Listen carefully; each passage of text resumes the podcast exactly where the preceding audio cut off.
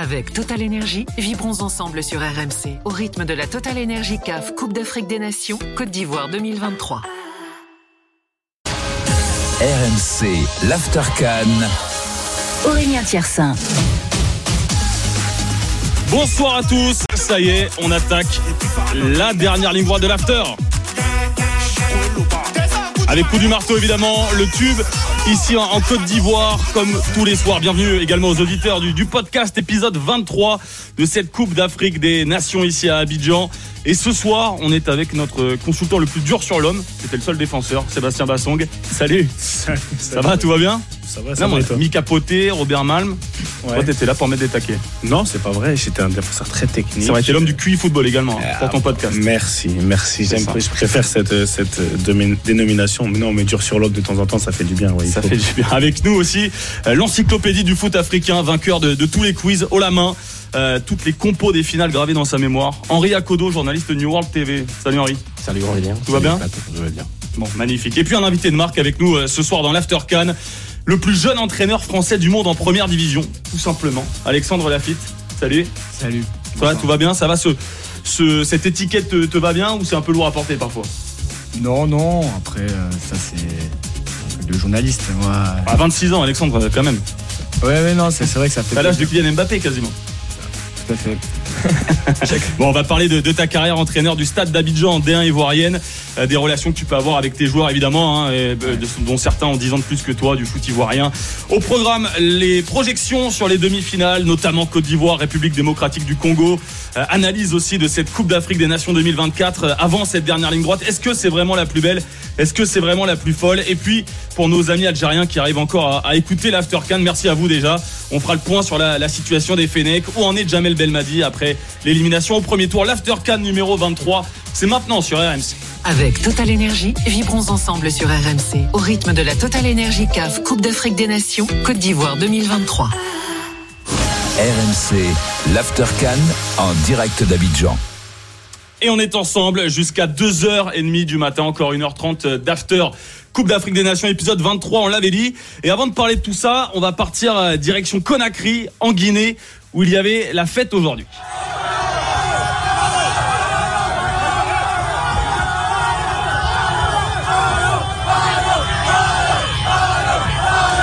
Bon, le retour des, des, joueurs, le retour du Sili national après son quart de finale historique euh, dans cette canne, puisque euh, la Guinée de Kaba Diawara a enfin gagné un match à élimination directe. C'est la première fois de son histoire. Ils l'ont gagné en huitième de finale contre la Guinée équatoriale. Et on est avec euh, Makadji, un des membres du staff guinéen qui est avec nous en direct de Conakry. Salut Makadji.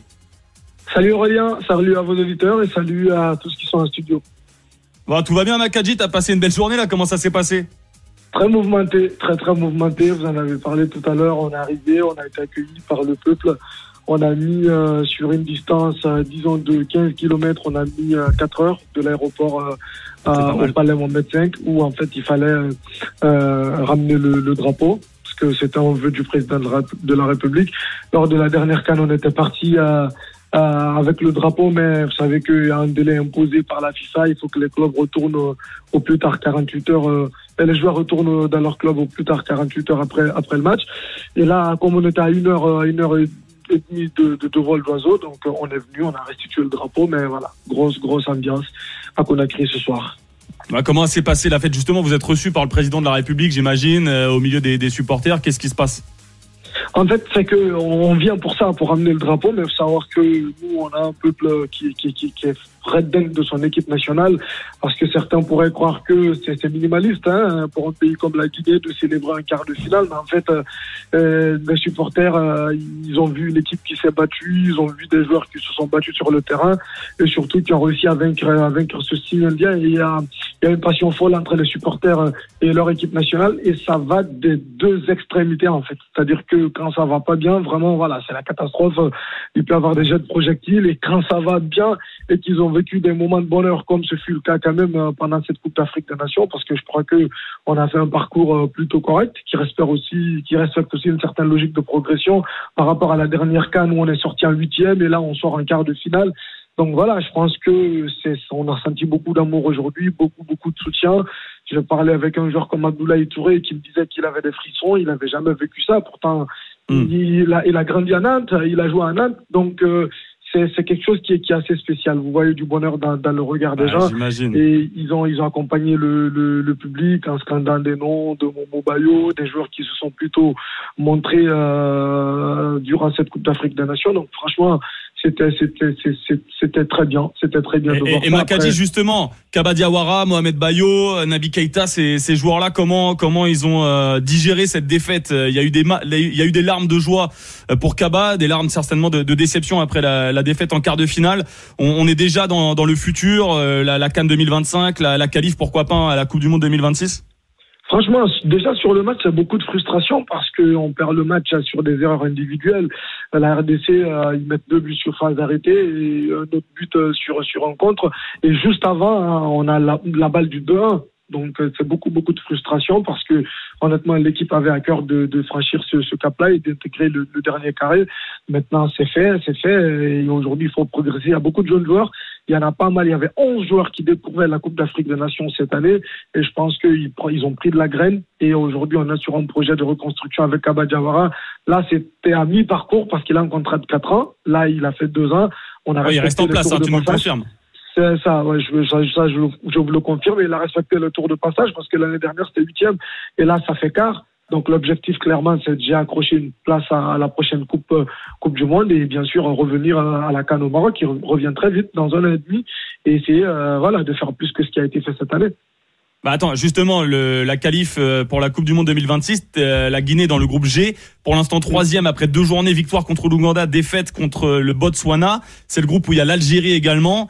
Euh, mais l'objectif, c'est de terminer deuxième derrière l'Algérie ou peut-être même aller gêner les, les.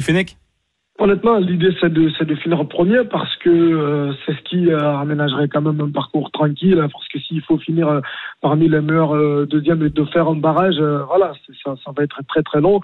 Et on sait que l'Algérie est quasi favorite de ce groupe, mais on a vu que aujourd'hui les niveaux se resserrent. Il y a un nivellement quand même de niveau sur le continent, avec du cœur, avec beaucoup de motivation et d'impact. c'est possible d'aller chercher cette, euh, cette, cette, cette première place. Alors, on est distancé aujourd'hui puisque l'Algérie a trois points de plus que nous. D'ailleurs, euh, ça tombe bien puisqu'au mois de juin, on a un déplacement du côté de l'Algérie. Mais à la huitième journée, on reçoit l'Algérie à Conakry.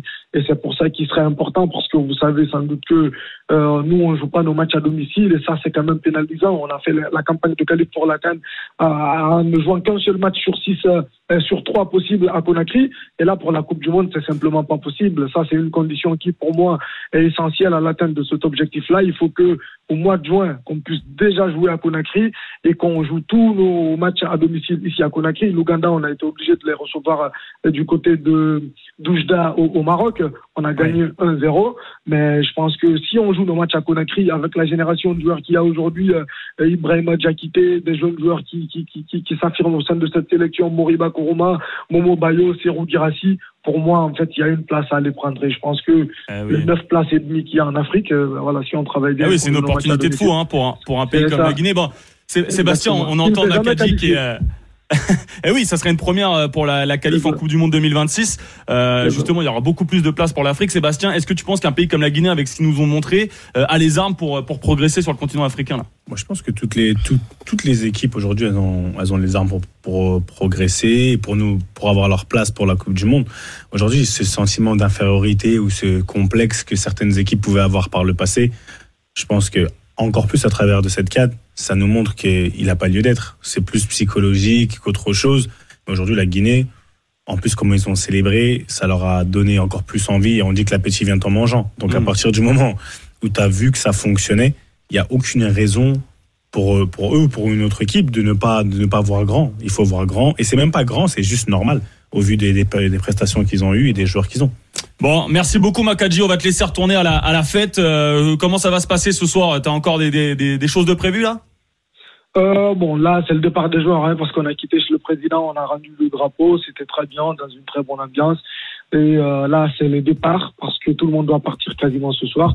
Bon, moi, avec le staff, on a le débrief à faire, hein, parce que quand même, Eh il oui. faut, faut rendre compte, il faut faire un rapport, il faut analyser ce qui a fonctionné ou pas, et essayer de parfaire tout ça pour euh, rapidement rebondir, parce que les échéances arrivent très vite. Bon, merci Makadji. En tout cas, ça a été super agréable de bosser avec vous, avec l'équipe de, de Guinée, quart de finaliste de cette Coupe d'Afrique des Nations 2023. Bonne soirée Makadji. À bientôt. Merci sur Aurélien, au RMC. bonne Salut. émission.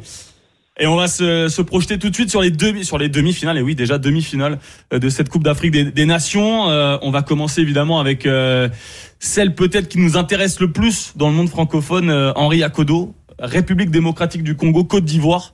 Euh, déjà au lendemain de cette victoire euh, plus que miraculeuse de, la Côte d'Ivoire, comment tu comment tu t'es réveillé ce matin? Est-ce que tu dis les, les Ivoiriens euh, méritent leur place dans le dernier carré?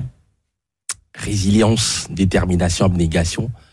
La Côte d'Ivoire est en train de nous donner une leçon de vie dans cette compétition, scénario rocambolesque, face à cette formation malienne qui avait pourtant le, match en main, qui avait pourtant une supériorité, une maturité technique sur le terrain et une supériorité numérique également, mais euh, ils sont passés à travers parce qu'il y avait en face euh, une Côte d'Ivoire euh, qui n'abdique jamais, déterminée, gonflée à bloc. Une Côte d'Ivoire également qui a un entraîneur, un sélectionneur très très ingénieux sur le banc parce que après on pourra saluer le caractère, le mental de cette formation ivoirienne. Et ma malgré la, la, composition de départ qui était peut-être euh, moins bonne que celle d'avant. Ah oui, clairement parce qu'il voulait jouer sur la fraîcheur. Euh, il voulait, il voulait, il voulait impulser euh, un nouveau rythme à, à cette équipe parce que euh, après quatre matchs, ça peut peser dans les dans les jambes et euh, la compo de départ pourrait pourrait être euh, remise en cause, mais après il s'est racheté, il s'est ravisé. Ils sont pas nombreux ces entraîneurs qui sont capables d'avoir cette lucidité nécessaire de, de lire le jeu et de pouvoir trouver des solutions euh, aux difficultés de leurs équipes, parce que après le carton rouge malien, après la, le carton rouge ivoirien, ivoirien bien évidemment, la chance d'Odino Kosonou, moi je m'attendais à une équipe malienne qui prenait le dessus à 11 contre 11, qui pouvait être plus impactant dans le jeu. Ah, le complexe d'infériorité malien. Clairement. Il est là. Mais là, on a retrouvé une formation ivoirienne. Euh, il est passé d'un 4-3-3 à un 3-4-1, si je ne dis pas de bêtises. Il manque un joueur, mais euh, 3-5-1. Ah, ok, voilà, là c'est bon. Avec euh, Gislain Kona à côté gauche, piston gauche, et euh, il s'appelle comment? Masgradel, piston droit. Et euh, tu constates que ils isolent les Maliens sur les côtés, ils resserrent à l'intérieur. Et les Maliens ont eu beaucoup de difficultés à pouvoir, à pouvoir trouver les espaces et à pouvoir passer par l'intérieur. Et à la fin, c'est une victoire exceptionnelle. Euh, ça, on pourra me dire, euh, il y a une sorte de, de coup de main euh, pour les Ivoiriens, ah, une, main, une main invisible qui vient du ciel. Grâce à Dieu. Ouais. Mais c'est pas de la magie parce qu'il y a eu du coaching derrière et cette équipe ivoirienne, je pense qu'elle est une très bonne lancée, mais après face à la RDC, ce sera une autre paire de manches. Oui, c'est clair. Sébastien, toi, comment tu l'as vécu ce match ivoirien euh, On est déçu dans le jeu forcément, mais à la fin ils s'en sortent, on ne sait toujours pas comment. Ouais. ils s'en sortent, on ne sait pas comment. Bah si, moi je sais comment ils s'en sortent. Au final, euh, ouais, Mers Faye, il est arrivé, il a ce qu'il a pu faire, il a pris ses responsabilités. Vous savez, quand tu es Mers Faye, t'as pas grand chose à perdre au final. Autant vivre, tu autant imposer tes idées et tu dis si ça doit durer un match ça dure un match, ça a déjà duré deux. Donc aujourd'hui, ce qu'ils ont fait, je pense que c'est plus les. Moi, pour moi, les Ivoiriens, ils ont, ils ont fait preuve de résilience. C'est vrai, il y a, l'engouement, il y a, il y a le fait qu'ils étaient enterrés, on va dire, ils sont ressuscités après trois jours. Tout ça, ça joue énormément. Mais maintenant, oui, dans le jeu, il n'y a pas grand-chose. Mais moi, je ne demande pas ce qui, qui joue bien. Les Ivoiriens, si gagner, tu peux gagner, tu sens bien jouer. Ce qu'on ce qu'on va retenir, c'est la victoire. Maintenant, quand ils ont été à 10, pour moi, le Mali n'avait pas les armes pour ouais. déstabiliser une équipe renforcée derrière. Ce qu'Emer a bien fait, oui, il est passé à 3 derrière pour mettre plus de monde dans l'axe. Le Malien, les Maliens n'avaient pas trop de taille, ils essayaient de centrer. C'était beaucoup plus facile à défendre. Quand on joue à 10 contre 11, c'est pas toujours un, enfin, c'est un avantage numérique, mais si t'as pas vraiment les qualités pour déstabiliser ce genre d'équipe, le seul moment où ils l'ont bien fait, c'est quand ils ont tiré de loin, parce qu'ils n'arrivaient pas à faire des, mmh des combinaisons à rentrer dans la surface parce que c'était compact. Ils n'avaient pas le, les qualités pour ça. Ils ont tiré de loin et c'est ce qu'il faut faire contre une équipe de défense renforcée. Ça a fonctionné. Mais à partir de là, je pense qu'ils ont juste. Après, les Maliens, ils sont effondrés. Dans le... Pour moi, le Mali n'a juste pas joué à son niveau. Oui, oui. La Côte d'Ivoire a, a, profité. Force mentale. Les gens, aujourd'hui, on oublie vite. On parlait de la Côte d'Ivoire comme une équipe qui n'a pas de force mentale aujourd'hui parce que c'est leur force principale aujourd'hui. Aujourd'hui, euh... c'est devenu leur force principale. C'est le football, ça va très très vite. Mmh. Est-ce que c'est réellement leur force principale? Non, pour moi, je pense qu'ils jouent, ils sont dans dans l'énergie. C'est une certaine énergie qui fait que ah oui, on, on surfe sur la vague et on n'a rien à perdre. Mais la force mentale, elle est aidée par, pour moi, par l'incapacité de l'équipe adverse à, à vraiment analyser les points faibles et à tuer quand il faut tuer. Le Mali n'a pas été n'a pas été tueur. Donc aujourd'hui, on va parler de la Côte d'Ivoire. Il faut remettre les choses dans leur contexte. C'est bien pour la compétition et c'est bien pour eux. Ce qu'ils font pour moi, c'est extraordinaire. Ce qu'ils font pour en tant que joueur, quand tu fais partie de l'équipe, c'est extraordinaire. Maintenant, quand dans notre analyse, nous qui sommes de l'extérieur, je pense qu'il faut avoir un peu plus de recul parce que je sais pas. Ma seule question, c'est euh, vous avez jamais, vous avez toujours été dans la réaction. Ah oui, À quel moment ça. vous allez pouvoir être dans l'action. Parce que c'est pas toutes les équipes qui vont vous laisser vivre en étant dans la réaction. Ouais, clairement. Allez, Alexandre, justement, toi qui es coach, euh, comment comment t'as analysé les choix d'Emers Faé euh, au début du match et, et sa réaction quand, quand t'as un joueur en moins? Ouais, sa, ré- bon, sa réaction était, euh, était plutôt intéressante parce qu'il a, comme il a, il a expliqué, euh, il a voulu densifier l'axe, ils ont reculé. Et euh, mais d'un côté, on avait l'impression que cette équipe, elle était entre deux dans le sens, elle savait pas si elle devait se découvrir ou euh, si elle devait plutôt euh, attendre. Et, comme il a dit, euh, à partir du moment où euh, les, les Maliens ils, ont réussi à trouver la faille ben, en frappant de loin parce que c'était la seule solution, bizarrement, c'est là où il y a eu un, un électrochoc. Et c'est là où la Côte d'Ivoire, bah, il y a eu des joueurs un peu plus hauts. euh, il y a eu, ils ont réussi à se projeter en nombre. Et derrière, c'est là où ils créent, en fait, ils créent plus d'opportunités malgré qu'ils soient à, à 10 contre 11. Et je trouve que le tournant, pour moi, il, comme on dit, c'est une équipe de réaction actuellement, de par le contexte, la situation. Et, et ce but malien, pour moi, il a réveillé, il a créé un électrochoc dans le sens, ben, on n'a vraiment plus rien à perdre.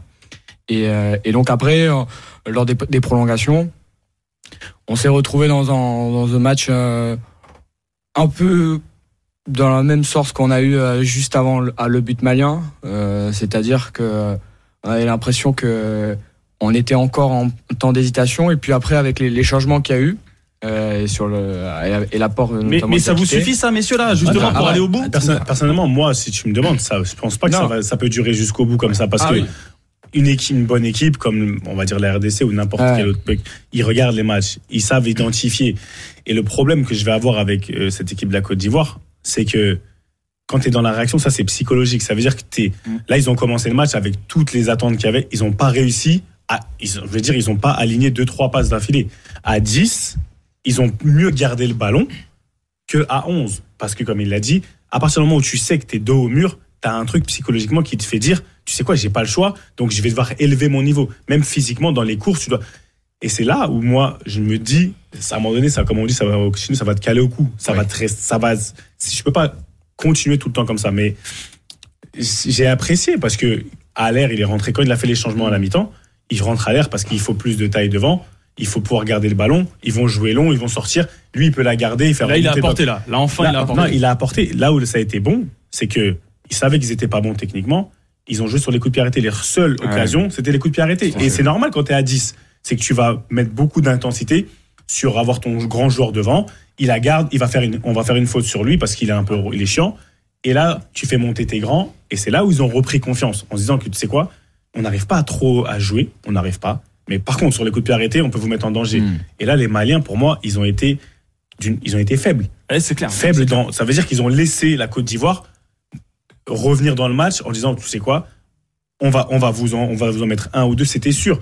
Et une fois qu'ils ont égalisé avec le public, et tu vois les Maliens qui jouent. En fait, le problème des Maliens, pour moi hier, ils n'avaient pas de sens d'urgence. Ils jouaient pas dans l'urgence. Les Ivoiriens, en, quand ils ont marqué, ils ont, enfin, avant le but et à peu près, ils ont eu ce, sens d'urgence. Il va falloir, il faut aller jusqu'au boutiste. Les Maliens, c'était un peu trop nice, trop propre.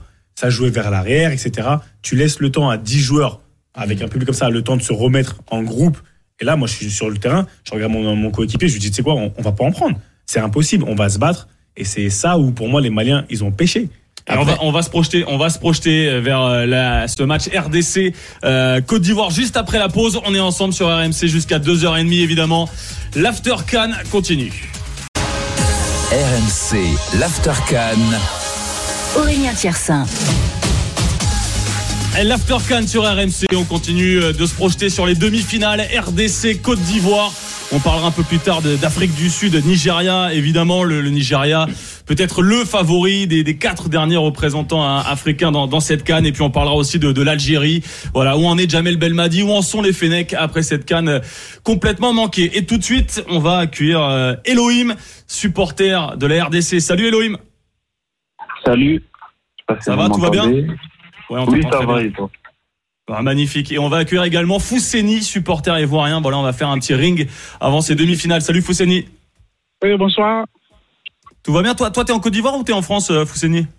En Côte d'Ivoire, à Eh, Abidjan. Magnifique. Bon, alors, t'as as vécu quand même des émotions extraordinaires là depuis 24 heures. T'arrives à redescendre sur terre? Oui, on est descendu, depuis ce matin, on est descendu sur terre. Ah, J'imagine, C'est- j'imagine. C'est Euh, c'est comparable à la séance des tirs au but en 2015 face au Ghana, en fait. Ah oui, c'est comparable à la victoire du trophée carrément là. T'as vécu Oui, oui, oui, oui, oui, oui, oui, puisqu'on avait raté nos deux premiers pénaltys. Et puis après, on- Ouais, effectivement, c'est un retour exceptionnel. Bah, et, et justement, toi, Fousseni, cette force Ouais. mentale euh, ivoirienne, ça te suffit Ou t'as envie de voir un petit peu plus T'as envie de voir du jeu? Euh, en fait, la, notre cadre, on l'a pratiquement réussi. Hein. Pour l'instant, à moins d'un scénario à la malienne, d'où on vient, quand tu regardes d'où on vient, à moins d'un scénario à la malienne, même si on perd, même si on ne gagne pas le trophée, on est, on est servi. Oui, ça suffit moins à, mène, ton mène- oui, moins qu'on ne mène, et puis on nous, nous égalise à la 92e minute. Sinon, si on fait une défaite contre le Congo ou une guerre en finale contre le Nigeria, la Cannes, pour l'instant, on est satisfait. Surtout qu'on a éliminé notre frère, notre frère, frère ennemi. Donc, euh, on est, moi, par- par- particulièrement, même si on va au bout, c'est déjà satisfaisant où on en est. Bon, magnifique. Voilà. Henri, toi, tu comprends cette, euh, cette façon de penser? Est-ce que la canne est déjà réussie pour, pour la Côte d'Ivoire? De toutes les façons, lors de, lors de la dernière canne, elle s'est fait sortir en huitième de finale par l'Égypte. L'objectif pour cette canne euh, organisée à la maison, la deuxième de, de leur histoire, c'est quand même de finir dans le dernier carré. Et quand tu vois un peu le scénario, euh, les retournements de situation, euh, demi-finale, le reste sera que bonus pour la Côte d'Ivoire. Maintenant, après, quand je connais, quand on connaît l'attente, l'euphorie, la liesse populaire et la pression, euh, je pense que une demi-finale de perdue face à la RDC, euh, elle sera un peu regrettable pour cette équipe. Ils vont vouloir maintenant finir le job. Maintenant, après, s'ils auront les capacités, le, le, les ressources nécessaires pour faire face à cet ogre congolais, parce que moi, pour moi, sincèrement, la RDC, euh, 5 ans au-dessus, euh, avec, euh, on, on aura l'occasion d'en parler. du Mali ou de Non, la de, Côte d'Ivoire non, de la Côte d'Ivoire, parce que quand tu regardes un peu le comportement de cette formation congolaise depuis le début de la compétition, elle sait tout faire. Elle sait jouer en transition, elle sait euh, euh, jouer en faux rythme, elle sait garder le ballon. Parfois, elle fait, elle fait semblant d'être en ronlant et elle, elle réagit. Elle a encaissé à trois reprises dans cette euh, compétition.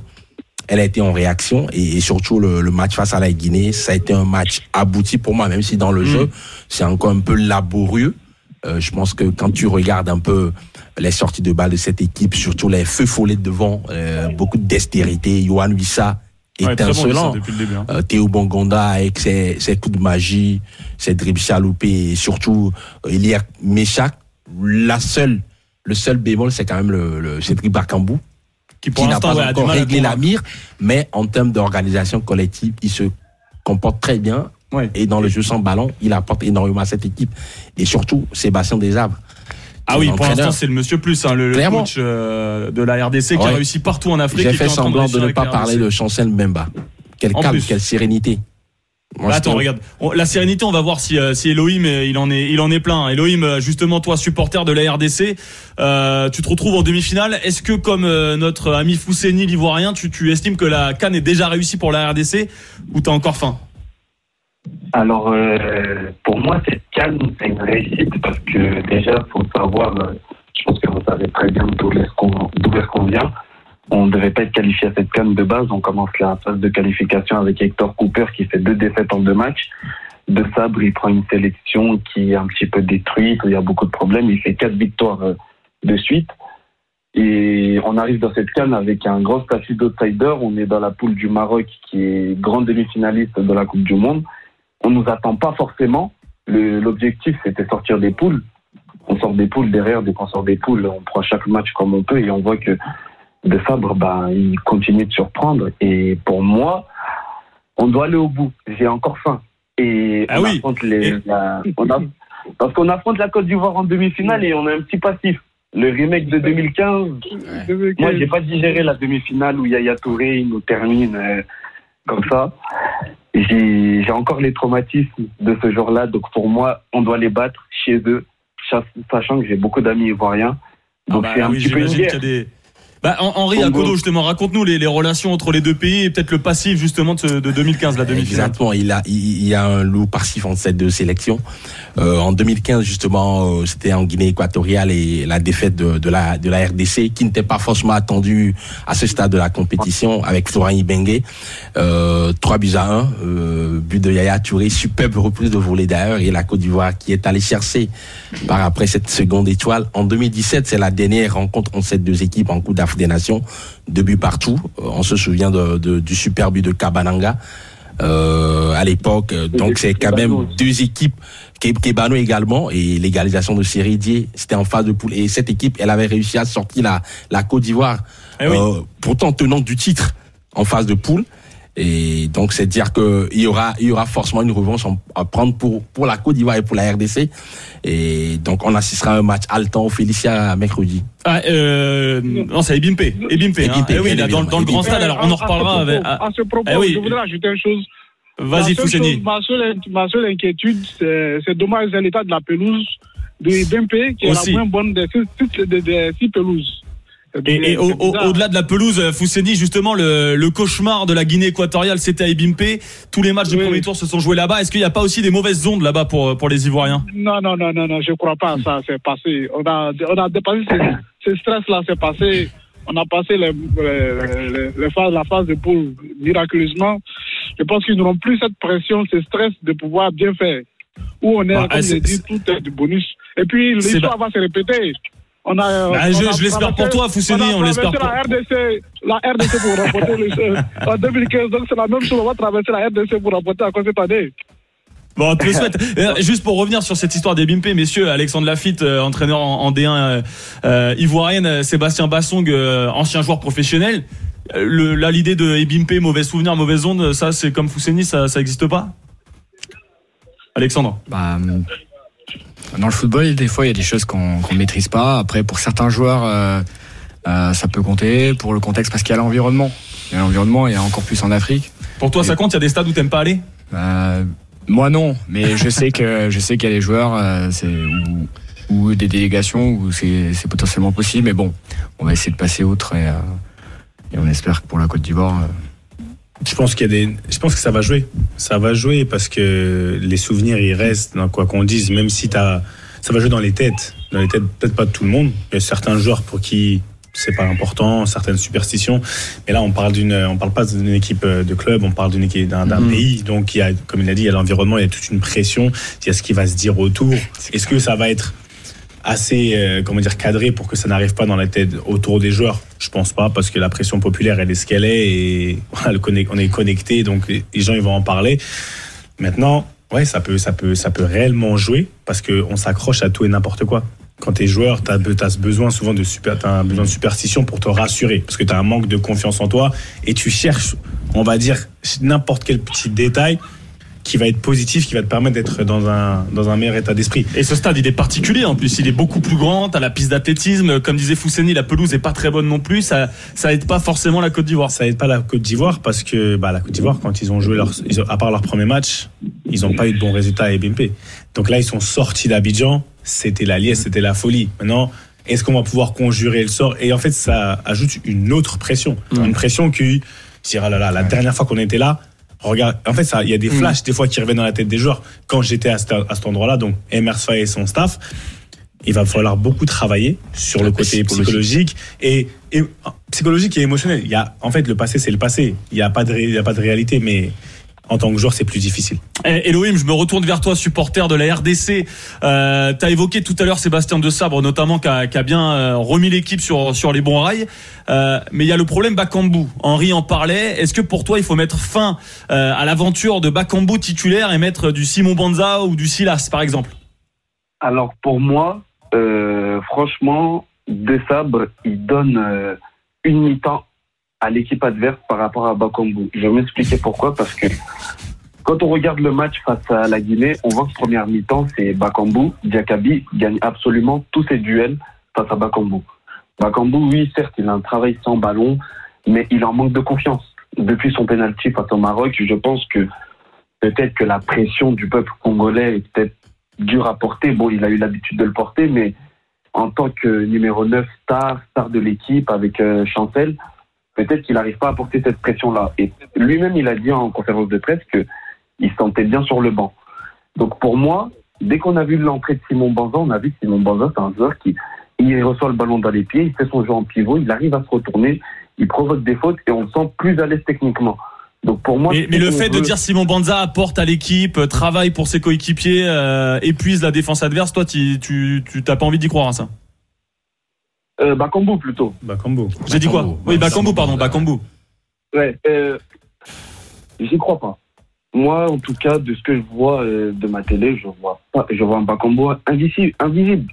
Il a deux trois occasions, oui, mais à un moment, il y a une action où il perd le ballon bêtement dans notre surface euh, de terrain. Je ne comprends pas pourquoi. Enfin, Bakambu, c'est plusieurs incohérences que j'arrive pas à comprendre depuis le début de cette compétition. Bah, Vas-y, Sébastien. Réponds sur, euh, sur Cédric Bakambu, Sébastien Bassong.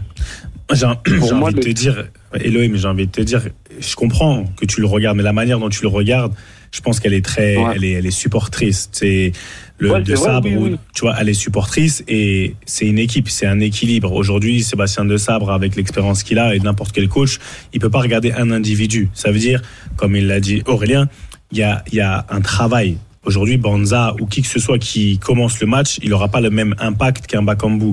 C'est-à-dire que Banza, il est bien quand il rentre dans le match parce que les défenseurs, même si tu vois pas Bakambu avoir des occasions, après 70 minutes, les défenseurs sont déjà plus fatigués. Un défenseur, quand il a Bakambu en face de lui, psychologiquement, il est déjà plus aux aguets parce qu'il sait que les appels de balles, ils vont être, ils vont être un peu, il est plus mobile, il va manger les espaces. Après, d'un côté personnel sur sa, Non, sur ses moi- performances, lui, attends, j'ai pas fini, sur ses performances, il est pas, il est pas forcément en réussite, c'est vrai, et il le sait, il c'est pas un enfant.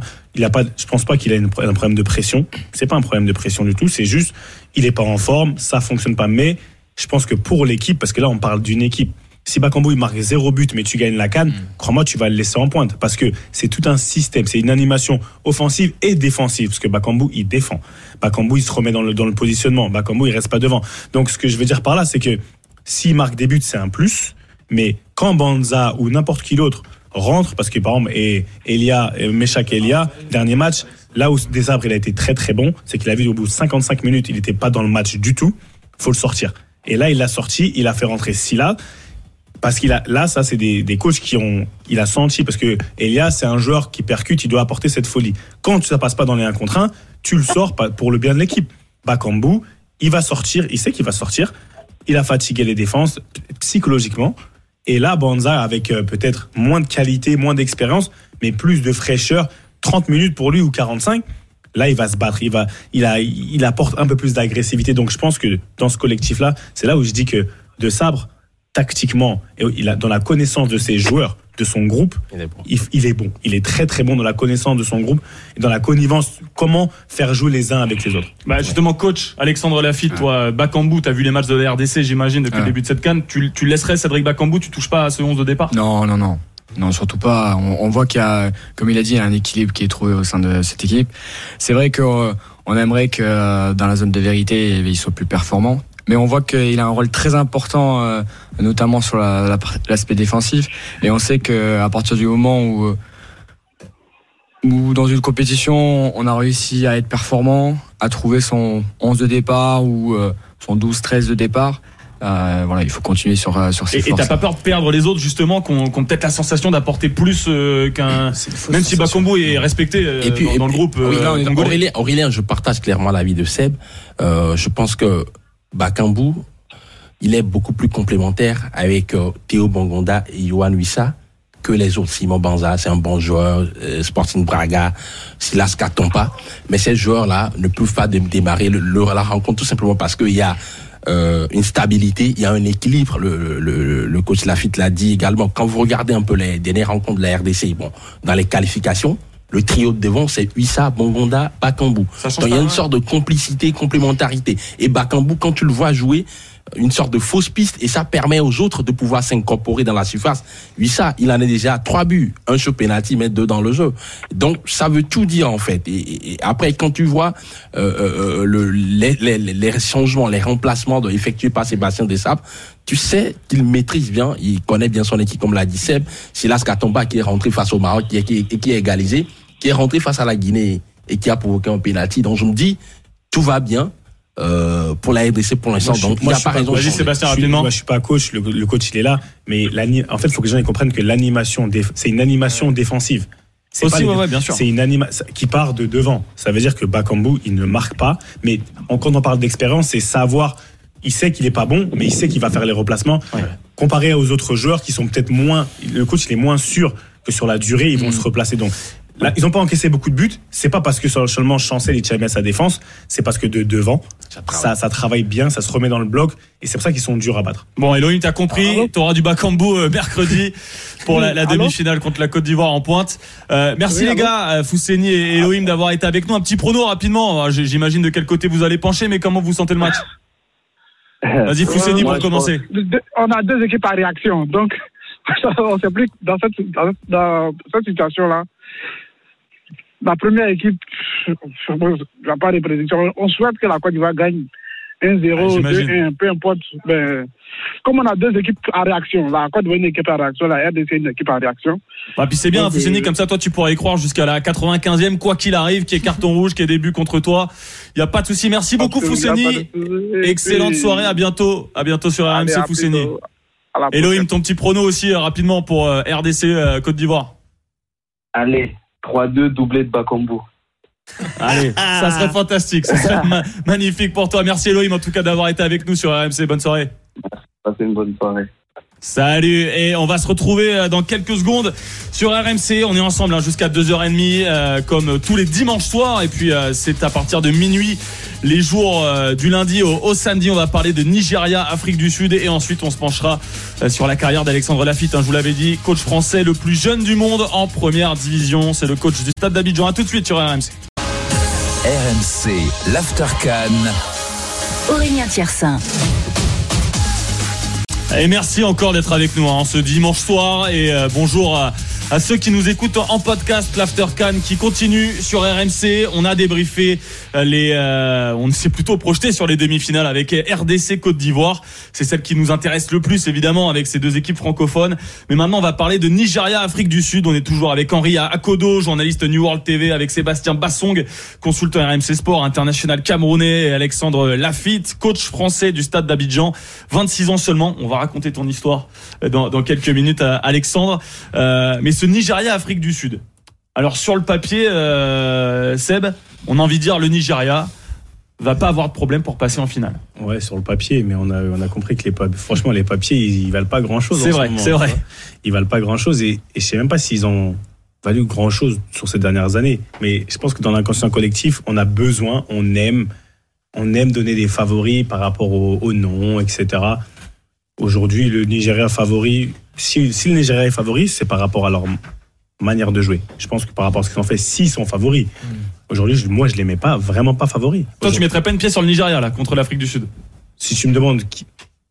Non, je mettrais pas une pièce. Pour moi, c'est c'est du kiff-kiff, c'est 50-50. Vu l'évolution de l'équipe euh, sud-africaine des Bafana Bafana, et je mets un gros, un gros point sur leur coach, sur leur coach avec l'expérience qu'il a, Monsieur Ah, Hugo parce qu'il l'a fait avec le Cameroun, c'est quelqu'un qui connaît, et donc il se retrouve là. Bah oui, non mais Oui, il se, il se retrouve là et c'est non négligeable. Et oui, je pense qu'il y a, il y a un truc avec cette équipe des Bafana Bafana par rapport à la proximité, le fait qu'ils jouent tous ensemble en club, c'est vraiment c'est c'est atypique. Mais aujourd'hui, ça peut ça peut payer. Donc le, la- le Nigeria, est-ce qu'ils ont eu des grosses performances? Pour moi, non. Des grosses perf- mais j'attends pas de performances extraordinaires. Là où je suis, je me dis Nigeria, ils peuvent faire quelque chose, c'est parce qu'ils ont ils ont ce petit truc pour savoir gagner. Ils, gagnent, ils, ils savent gagner. Ils sont pas flamboyants, mais ils sont pas perdus dans les matchs. Ils sont pas extra mais ils savent gagner. Une Ah, fois qu'ils oui. ont marqué, c'est difficile de, de- qu'ils encaissent. Et c'est pour ça que je trouve que c'est ça peut ça. Tu vois, ça va se jouer. Ouais, franchement, euh, le Nigeria, on les a vus plusieurs fois au, au stade pendant cette canne. C'est vrai que derrière, avec Trostekong, avec euh, notamment Calvin Basset, que je trouve assez énorme, Niwobi à la récupération, euh, Alexandre, cette équipe nigériane, on l'attendait très forte devant et faiblard derrière. Finalement, c'est quasiment l'inverse. Ouais, c'est clair. Non, c'est clair, c'est une équipe qui montre énormément de solidité. On, on voit qu'elle est, elle est bien en place. Ce qu'il propose, c'est très cohérent. Et, euh, et surtout, comme il a dit, euh, ils savent gagner. On sent, euh, on, ils dégagent une certaine maturité. Euh, donc, euh, moi, je les mets quand même à favori.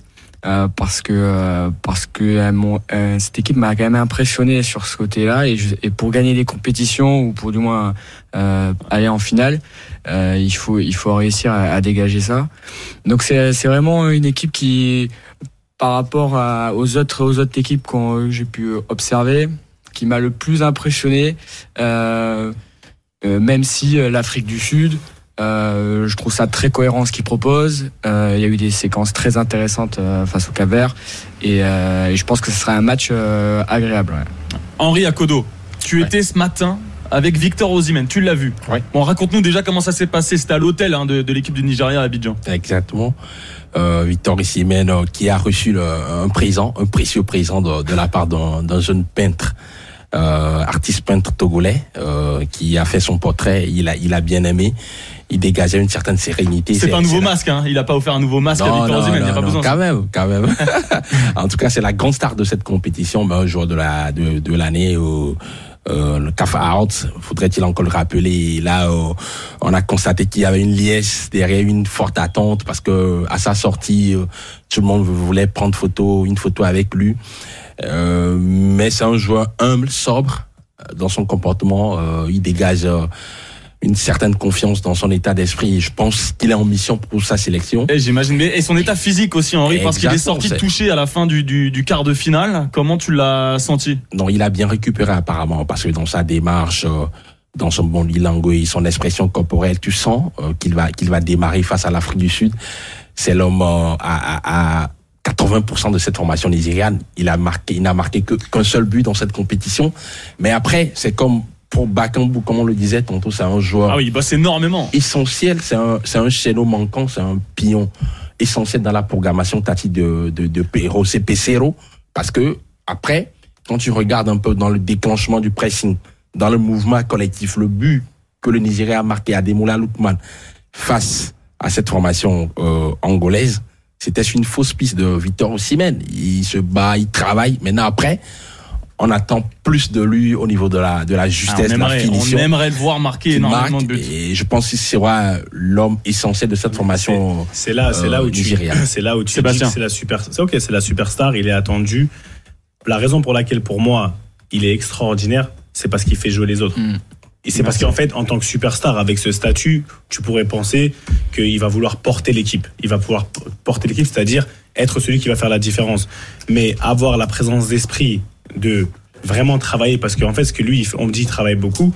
Ça veut dire que, moi, j'en ai, je l'ai eu en interview, il est intelligent dans l'anticipation. Il anticipe les erreurs des autres et il sait très bien que en, en insufflant un pressing extraordinaire, une énergie, tu le vois dans, dans son body language, c'est l'énergie qui dégage qui fait comprendre à ses coéquipiers que si Victor, il a cette énergie-là, on peut que être au même niveau. Donc c'est à ce niveau-là qu'il est, il est extraordinaire. Et ça fait qu'après, il n'a pas besoin lui, tu lui demandes, il- si, bien sûr, si tu peux marquer, il dit marque. Ce qu'il veut, c'est gagner. Il a dit, euh, Henri, il a dit, il est en mission. Quand on est en mission, on n'est pas là pour, regarder, pour se regarder soi-même. On s'oublie. La qualité du leader, c'est celui qui sait s'oublier. Ah non, mais il est clairement investi Le, pour, le pour leader, c'est l'équipe d'abord. Et ça, ça, c'est la marque d'un champion. Et pour moi, c'est ça. Parce que lui devant et derrière, Ouais. dans les deux surfaces, pour moi, là, c'est solide. Et on a beaucoup parlé euh, déjà ces derniers jours de Victor Osimhen, on en reparlera aussi euh, beaucoup. On, on va se pencher une ou deux minutes sur l'Afrique du Sud quand même. Euh, allez, sur Ronwen Williams aussi, parce que c'est une première mondiale quand même, ou quasiment. Alors on n'a pas regardé les deuxièmes divisions finlandaises, etc. Mais quatre tirs au but arrêtés sur les cinq premiers. C'est une première en tout cas en Coupe du Monde, en Euro, en Copa América et en Cannes. C'est quand même une performance. Idyllique. Ah, c'est incroyable. Idyllique, extraordinaire. idyllique, exceptionnel. Performance de haute altitude de, de la part de Rowan Williams, le gardien du Mamelodi Sundowns, qui fait partie de cette e- escouade talentueuse euh, sud-africaine qui viennent de, du, Sundowns. Ils sont pratiquement huit dans cette équipe. Et je pense que c'est au-delà de, de, de ces arrêts euh, spectaculaires dans cette séance de tir au but, il faut quand même savoir que l'Afrique du Sud- reste sur quatre d'affilée. C'est pas rien, c'est énorme ce qu'ils ont fait. Après avoir concédé cette défaite face au Mali lors de la première journée, cette équipe a gommé cette imperfection défensive face aux Aigles et elle s'est battue jusqu'au bout euh, pour être là à, ce niveau actuellement. Donc, ça travaille bien. C'est un collectif très structuré, très cohérent. Ça resserre bien les distances, et ça ferme les espaces et surtout, euh, ça va très vite devant avec Mokwena et Persitao. C'est pas très flamboyant, mais c'est très pragmatique.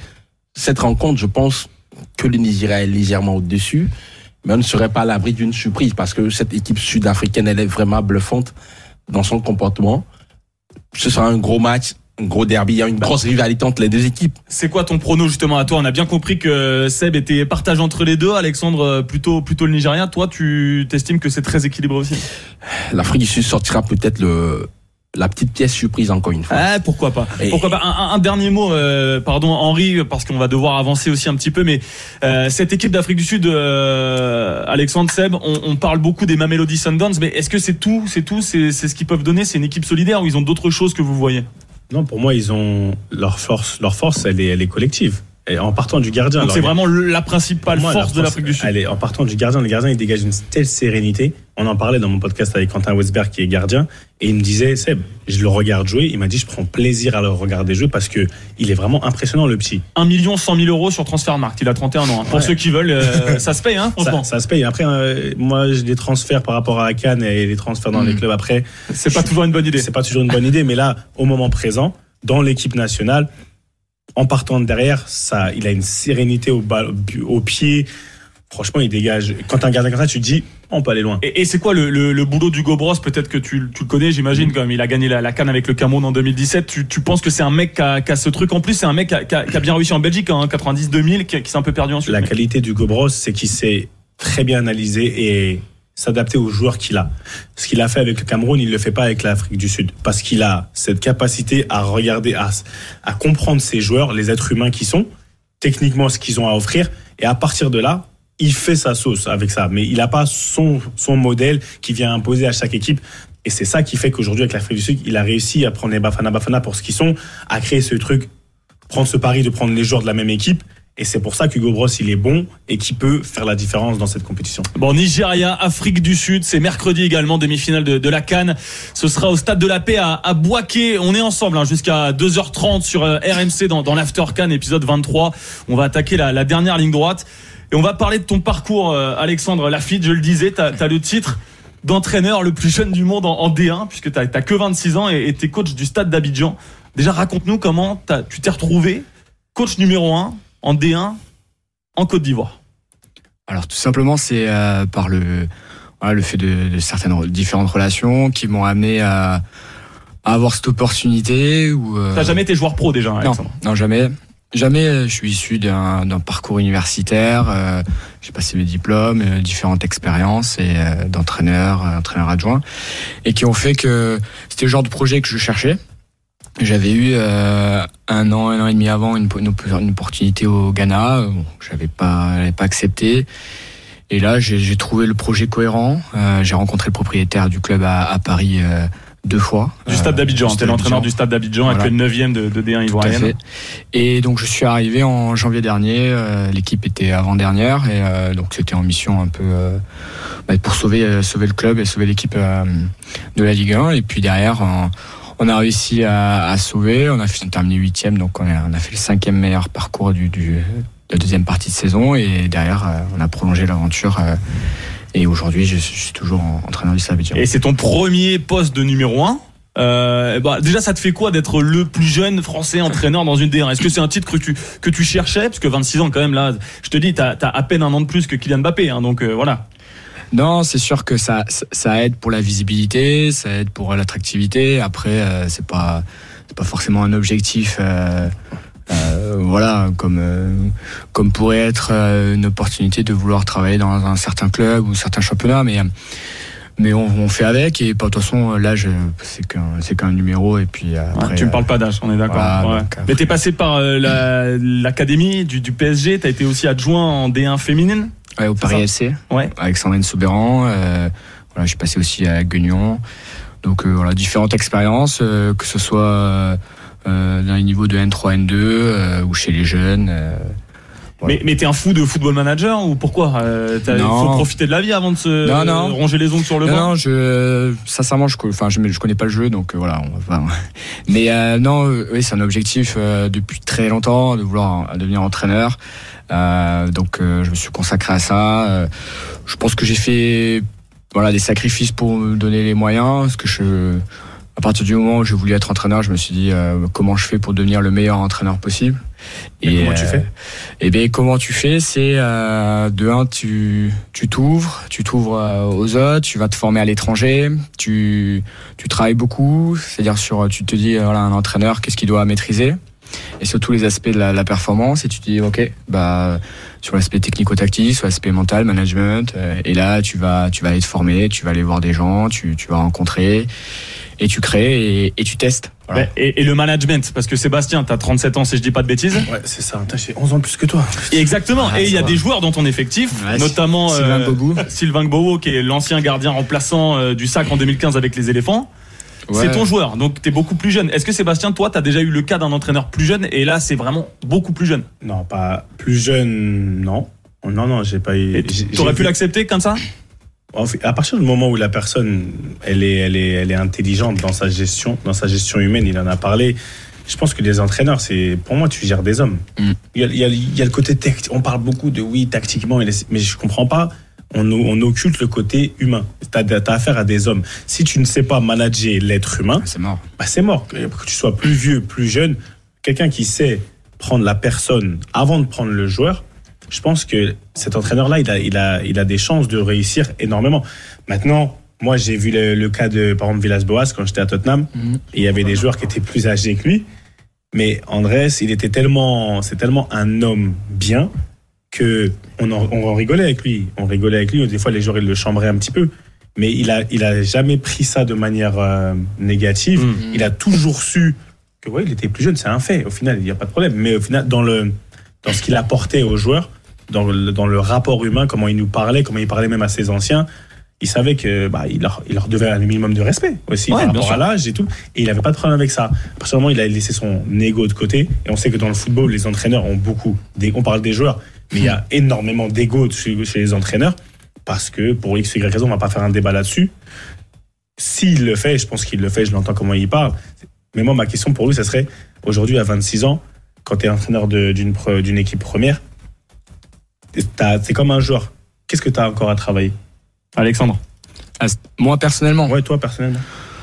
ouais, c'est euh, c'est être capable de, de gérer euh, dans un dans différents environnements de club, c'est être capable de gérer plus de personnes dans dans un staff. euh, voilà, c'est c'est c'est être capable parce que je pense que le métier d'entraîneur, plus on, on va dans des des clubs ou ou plus UP avec plus de moyens, bah c'est plus un, un manager de voilà de, de spécialistes. Et donc c'est voilà c'est être capable de comment on fait pour euh, euh, tendre ses idées.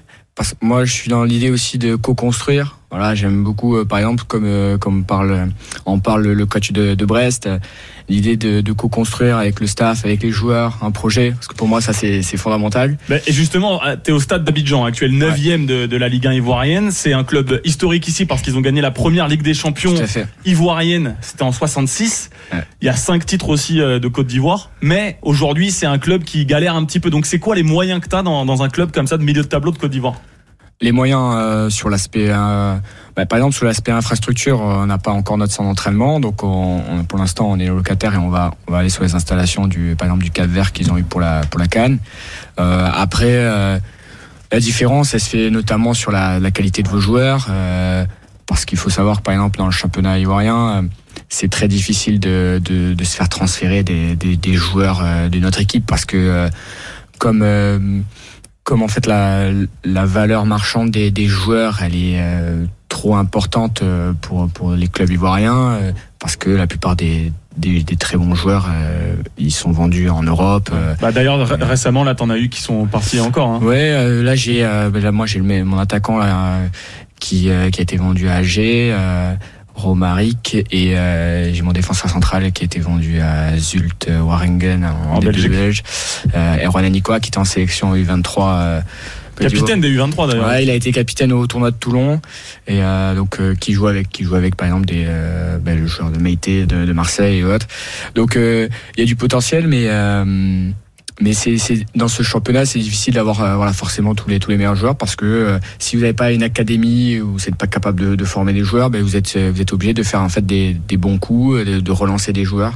Bah, Donc, tu, voilà. tu parlais de ta carrière, justement, ça t'aide à t'endurcir aussi en Afrique. Euh, là, tu rencontres des difficultés qui aussi te, te forgent le caractère. Ouais, c'est sûr. Après, sur la partie, euh, c'est sûr, sur la partie structurelle, moyen, euh, on peut pas, je peux pas aller dans mon idéal de performance, mais euh, on a quand même des, on, voilà, par exemple, on fait des mises au vert avant les matchs et autres. Enfin, on a, on a quand même des, des choses où, on, enfin, on, peut quand même correctement travailler, mais, euh, mais par contre, après, c'est un contexte, un environnement qui est différent. euh, je pense qu'il y a une certaine pression à pouvoir gérer et qui est très intéressante pour un jeune entraîneur. Euh, donc, euh, Et voilà. est-ce qu'une carrière à la Sébastien de Sabre ou à la Hervé Renard, ça t'intéresserait? Euh, de réussir partout en Afrique ou Il, il met des chemises blanches. il met des chemises blanches Eh oui, t'as raison, t'as raison. euh, ça y est, ça commence. Il y a, il y a des bons Ouais. Après, je sais pas comment il fait pour la pour la mettre dehors parce que euh, il fait très chaud. Mais euh, non, c'est sûr, le parcours euh, Sébastien de Sable, c'est c'est- qui lui-même avait avait entraîné à, à la SEC Mimosa et euh, est, fanta- et- et fabuleux, qui a entraîné à Niort notamment. Et puis Hervé Renard, bien sûr. Après. euh, je pense que chaque chemin est, est différent. euh. Tu, tu préférerais revenir en, en Europe dans l'idéal euh, Les Oui. championnats majeurs, ça t'intéresse? Oui, enfin revenir, ouais, en revenir en, potentiellement en Europe, ouais, ça serait, ça serait un, un objectif à, à court terme. Ouais. Enfin, surtout être dans, dans, dans une infrastructure où tu peux euh, bah, potentiellement travailler avec encore plus de moyens, euh, voilà, pour se challenger. Quoi. Mais Alexandre Lafitte, hein, donc euh, 26 ans, entraîneur français le, le plus jeune d'une D1 en monde. Il est entraîneur du Stade d'Abidjan. On est ensemble hein, jusqu'à 2h30 sur euh, RMC. L'After Can euh, continue avec Sébastien Bassong, avec Henri Akodo. On va parler tout bientôt de l'Algérie, des Fennecs. Où, euh, où en sont-ils Euh, Probablement la plus grosse déception de cette Coupe d'Afrique 2024. À tout de suite. RMC, l'Aftercan. Aurélien Thiersin. L'Aftercan, le 23e jour, la dernière ligne droite, bientôt les demi-finales. Ce sera mercredi. RDC Côte d'Ivoire euh, à Abidjan, Nigeria, Afrique du Sud à, à Bouaké. Et on va parler de l'Algérie dans, quelques minutes. Euh, Jamel Belmadi qui n'a toujours pas résilié son contrat. Il y a eu la rumeur euh, Zidane. On ne sait pas qui s'assiera sur euh, le, banc des Fennecs. Mais avant ça, messieurs, on est toujours avec Alexandre Lafitte, entraîneur du stade d'Abidjan, avec Sébastien Basson, consultant RMC Sport, et, et Henri Akodo, journaliste à, New World TV. On va revenir, puisqu'il ne reste plus que quatre matchs, sur un, un premier bilan de cette canne. Est-ce que c'est la plus belle, la plus folle canne de tous les temps Sébastien, euh, alors, la question posée comme ça. Déjà, il y a un record de buts qui a déjà été battu avant les quatre derniers matchs. On est à 24 équipes, on va dire c'est un petit peu logique. Il y a quand même eu du spectacle. Est-ce que, est-ce que cette canne, elle t'a particulièrement excité? Ouais, elle m'a excité dans le sens où dès qu'il y a des buts, c'est excitant. Quand on est jou- joueur de foot, fan de foot, euh, observateur, on veut des buts. On veut des buts et c'est à ce niveau-là, ça m'a pas impressionné, mais ça m'a fait plaisir parce que même euh, assister à des matchs, c'est c'est un peu fermé comme on a l'habitude de voir, où les équipes elles, se se découvrent pas trop. Ça, c'est un peu compliqué. Mais là, après, jusqu'à aller dire que c'est la la plus belle canne. Après, c'est- chacun voit midi à sa porte. Il y a des, en fonction de ta grille de lecture, Oui, quand t'es supporter, déjà, si ton équipe va déjà, loin, tu la préfères, Déjà, forcément. quand on est, il faut voir si tu la regardes en tant que supporter et ou en tant que professionnel. C'est pas la même chose, c'est pas le même, euh, le même prisme. Bah c'est pas alors, la même attends. Togolais, Henri Akodo, malheureusement ça te concerne pas. Toi, Ouais, ça fait longtemps, ça l'a pas concerné. bah c'est pour ça, malheureusement. Bon Henri, à, ton avis, toi, toi au fond de ce que tu vois sur le terrain, est-ce que pour toi ça fait partie des plus belles cannes de l'histoire? C'est vrai que c'est c'est vraiment débridé. Euh, beaucoup de scénarios rocambolesques, beaucoup de retournements de situation. euh, Des, euh, ça procure de fortes sensations. Mais après, euh, de là à dire que c'est la plus belle des cannes, oui, c'est vrai que on est, c'est très pro- prolifique. Vous l'aviez dit tantôt, le record qui est tombé, record de buts marqués, alors qu'on est déjà, qu'on est aux portes des demi-finales. C'est intéressant, mais après, quand tu regardes un peu, bon, moi j'étais encore tout petit, il y a des précédents. Euh, la Cannes 2000, on en parlait en off, la Eh oui. finale, Cameroun-Nigeria, finale 2000, t'as du Eto, t'as du Okocha, t'as du Kanou. T'as du Adepoju euh, au Nigeria, euh, Babangida, euh, Taribo West, c'était solide. Lorraine et et et et Lorraine. Maillère, n'est-ce pas? Tamé Maillère, à Arsenal, un peu très jeune joueur, c'était très solide. Euh, mais après, euh, quand on sort Victor Osimhen, peut-être. Ah, mais faut pas, Il faut pas quoi pour comparer. En fait, la- le, fait, Sébastien. le fait que ce soit une- la plus belle canne ou pas, c'est comme je l'ai dit. Si on regarde purement footballistiquement, c'est très, c'est, c'est extraordinaire ce qui se passe. Même Alors- le jeu, parce que hier j'ai fait une très mauvaise comparaison, j'ai dit c'est comme plus belle la vie. Il y a du suspense, il y a du rebondissement, mais les acteurs ils sont pas toujours très bons. Non, le jeu, franchement, je pense que c'est, ils, ils font, c'est pas mal ça. non Mais ils font, non, ils fournissent un certain, un bon jeu. Je trouve qu'il y a du bon jeu. Tactiquement, c'est, tactiquement, c'est meilleur. Tactiquement, c'est vrai. Et c'est ça qui fait qu'aujourd'hui, on dit, ah, mais ils sont pas bons. Non, c'est-à-dire que les gens, ils se craignent. Ils se craignent et et c'est meilleur tactiquement. Après, une canne, il y a aussi une histoire d'organisation. faut regarder tous les points. c'est pas que footballistique. Alors, l'organisation, la sécurité. En fait c'est tout ça. Ça, c'est très bien. Et je pense que sincèrement, en voulant être objectif, j'ai fait la dernière canne chez nous au Cameroun, c'était très très bien. Mais je pense qu'à certains niveaux aujourd'hui, et on se doit en tant que étant du continent, continent africain. Le continent, le pas vrai. Pas le, non, non, non, non, le vrai c'est le nôtre. Mais, mais, mais en tant du continent africain, de voir que, de, de vouloir que la Côte d'Ivoire organise une meilleure canne Mm. et que le Maroc organise encore une meilleure canne Mm. que celle de la Côte d'Ivoire. C'est ça qu'on veut. On veut que de plus d'années passent, qu'on gomme Le curseur augmente. que le curseur augmente, qu'on gomme toutes ces un peu toutes ces toutes ces difficultés qu'on a eues par le passé, parce que ça prouve quoi? Que les équipes progressent, que les organisations progressent, que les nations de la et que l'image qu'on donne à l'extérieur aujourd'hui, voilà, on, on a on, on provoque le respect. Et donc à ce niveau-là, pour moi, il y a plusieurs points sur lesquels on peut juger si c'est une meilleure cadre, mais organisation, sécurité, infrastructure, ouais, c'était mieux qu'au Cameroun. Pour moi, c'est bien. Et ça, de, ce côté-là, effectivement, il y a, y a rien, à, il y a rien à redire. Euh, Alexandre, euh, par exemple, la, la Côte d'Ivoire, euh, qui est en demi-finale, mais qui pratique peut-être un des jeux les plus pauvres. euh, de, des équipes euh, fortes, favorites en tout cas. Est-ce que c'est une mauvaise pub pour cette canne ou selon toi l'engouement et les retournements de situation suffisent à compenser le, le- le manque de jeu? Non, en fait, je pense qu'il faut aussi comprendre euh, qui regarde la canne. Et euh, je pense que, alors, bien sûr, il y, a, il y a des spécialistes, euh, il y a des observateurs et- du football, mais il y a beaucoup aussi de, de- de supporters. Et euh, supporters, euh, ce qu'ils aiment, euh, bah, surtout quand ils supportent leur équipe, c'est qu'elle qu'elle gagne. Et, le scénario fait que, pour la Côte d'Ivoire, euh, on croyait qu'ils étaient morts. Le fait qu'ils ils ressuscitent, euh, derrière, euh, ça crée un engouement. Je pense que ça a créé une attractivité et qui fait que bah, derrière le, le goût du jeu euh, qu'on a pu voir avec d'autres nations, il est un peu mis de côté et, et je pense que c'est pour ça aussi que ça, ça donne une canne. euh, alors je sais pas si c'est la plus belle, mais mais du moins elle est elle est assez Elle est incroyable. réussie en tout cas. Ouais, elle est réussie parce que euh, on a vu des pelouses quand même, euh, je pense de très haut niveau. Euh, derrière, on a on a eu des scénarios de match quand même assez. euh, Ouais, mais est-ce que l'enjeu a pas tué le jeu un peu Ouais, sur la si, deuxième partie mais de c'est ce Mais c'est ce qu'il expliquait, c'est que il y a, il y a aussi un aspect. Je trouve que les équipes maintenant sont mieux préparées, euh, limite sont un peu européanisées dans le sens où c'est moins faux follet, dans le sens où il- il- il- on va dire l'attaque, la défense, c'est pas coupé euh, comme on aurait pu voir à une certaine époque. Et, et là, on voit que c'est même il y a, il y a des points très précis qui sont travaillés, des asymétries défensives. On voit que c'est c'est bien poussé. Et derrière, forcément, euh, pour le spectacle, enfin, ça, ça va, le jeu est moins ouvert, moins débridé. Donc après, c'est euh, quand on va euh, vers l'expertise, l'optimisation, on peut arriver sur des équipes qui se craignent. Euh, c'est la notion de rapport de force. Et du coup, derrière, euh, ça dépend qu'est-ce qu'on veut. Là, là, là où, là, où, là où, là où je, je rejoins mes, mes co-débatteurs, euh, c'est que quand, quand tu analyses un peu, quand tu compares, quand tu fais le comparatif entre les équipes euh, nationales solides, bon, qui ont eu à remporter la canne de par le passé sur les dernières euh, années, ça n'a pas été toujours flamboyant dans le jeu. L'Algérie en 2019 n'a pas euh, super formé, euh, voilà, dans le jeu. Elle a été réaliste, pragmatique. Mais c'est aussi pour ça qu'on aimait cette canne 2024 parce Exactement. qu'on s'était un peu ennuyé là depuis euh, 6, 7, 8 ans. Oui. Le Sénégal également n'a pas n'a pas dominé outrageusement la, la canne au Cameroun, mais elle est allée au bout.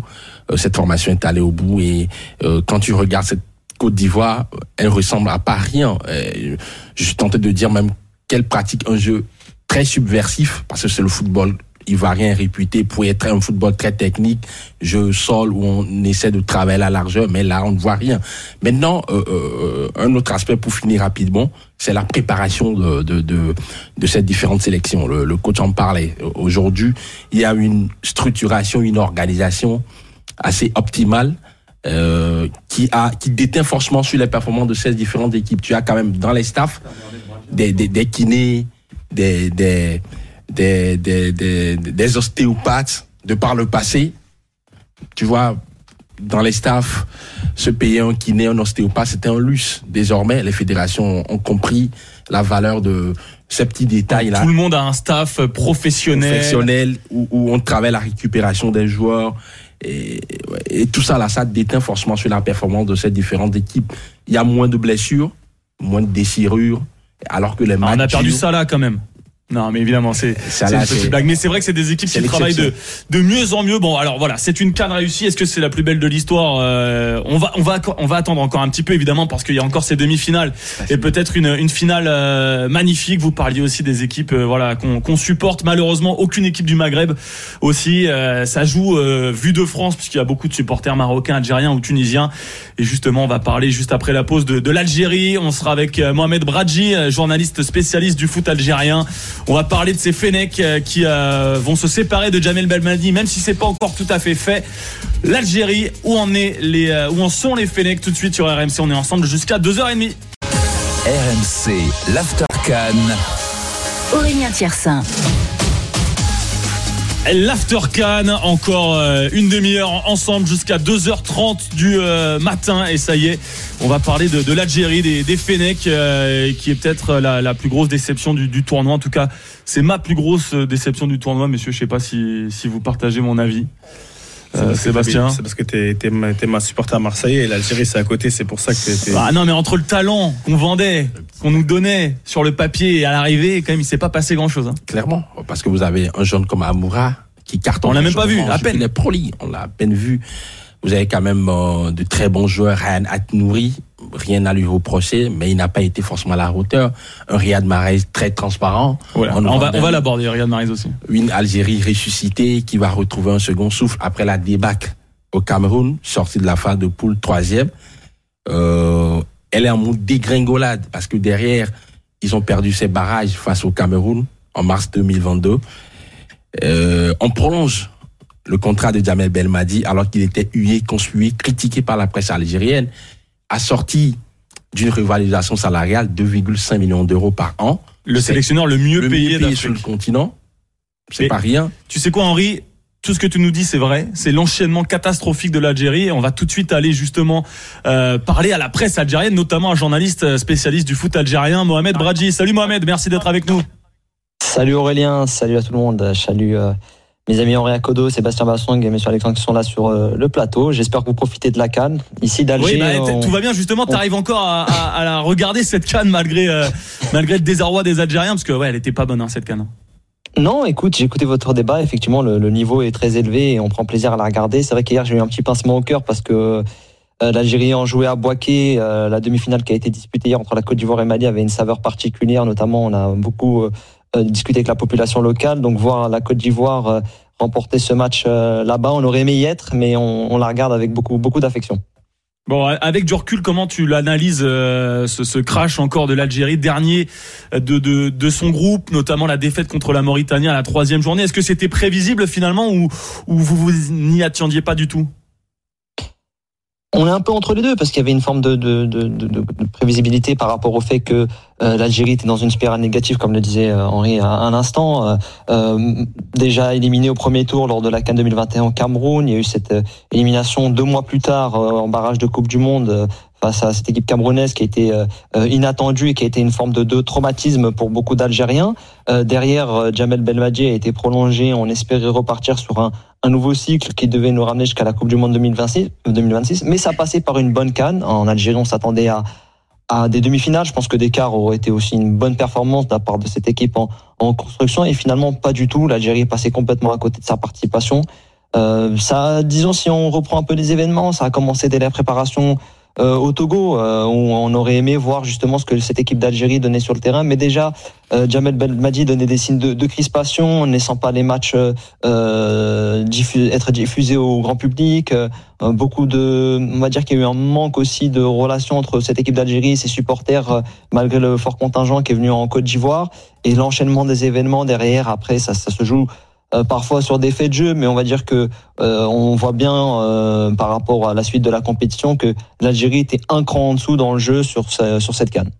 Et, justement, c'était chaud euh, après le match de la Mauritanie, puisque euh, à Boaké, les, les Algériens euh, avaient l'hôtel juste en face. Euh, On était ensemble, hein, Mohamed, sur place. Les, les supporters ont quand même un petit peu secoué le, le président. Les, les joueurs euh, sifflaient hués à, à leur rentrée dans le dans l'hôtel. Comment ça, ça, ça a été vécu euh, en Algérie, euh, ce retour? Euh, C'était vraiment une catastrophe ou finalement il y, a y a une sorte de désintérêt? Je pense pas. Alors catastrophe non parce que la catastrophe on va dire qu'elle est survenue en, en 2022 euh, parce que vraiment euh, cette équipe algérienne après son succès de 2019 était programmée entre guillemets pour aller à la, à la Coupe du Monde au Qatar et on sait l'histoire personnelle que Jamel Belmadi avec le Qatar donc il y avait toute une symbolique et une histoire qui était construite autour de ces éléments-là qui auraient dû permettre à l'Algérie de, de, figurer parmi les 32 nations qualifiées. Euh, désormais par rapport à la Cannes 2024 il y a une forme de déception mais aussi une forme de réveil.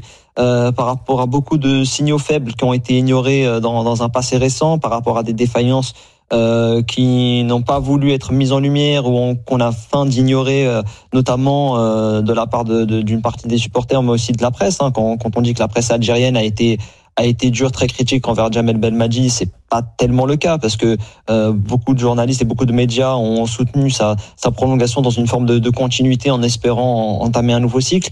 Mais euh, disons que on a envie de tourner la page, tout le monde a envie de tourner la page, se tourner vers les prochaines échéances qui arrivent très vite. Euh, il y a ces qualifications à la Coupe du Monde en juin avec un match déjà décisif face à la Guinée qui est quart de finaliste euh, lors de, cette canne et aussi un tournoi amical qui va être organisé à Alger avec la participation de, l'Afrique du Sud, de la Bolivie et d'Andorre.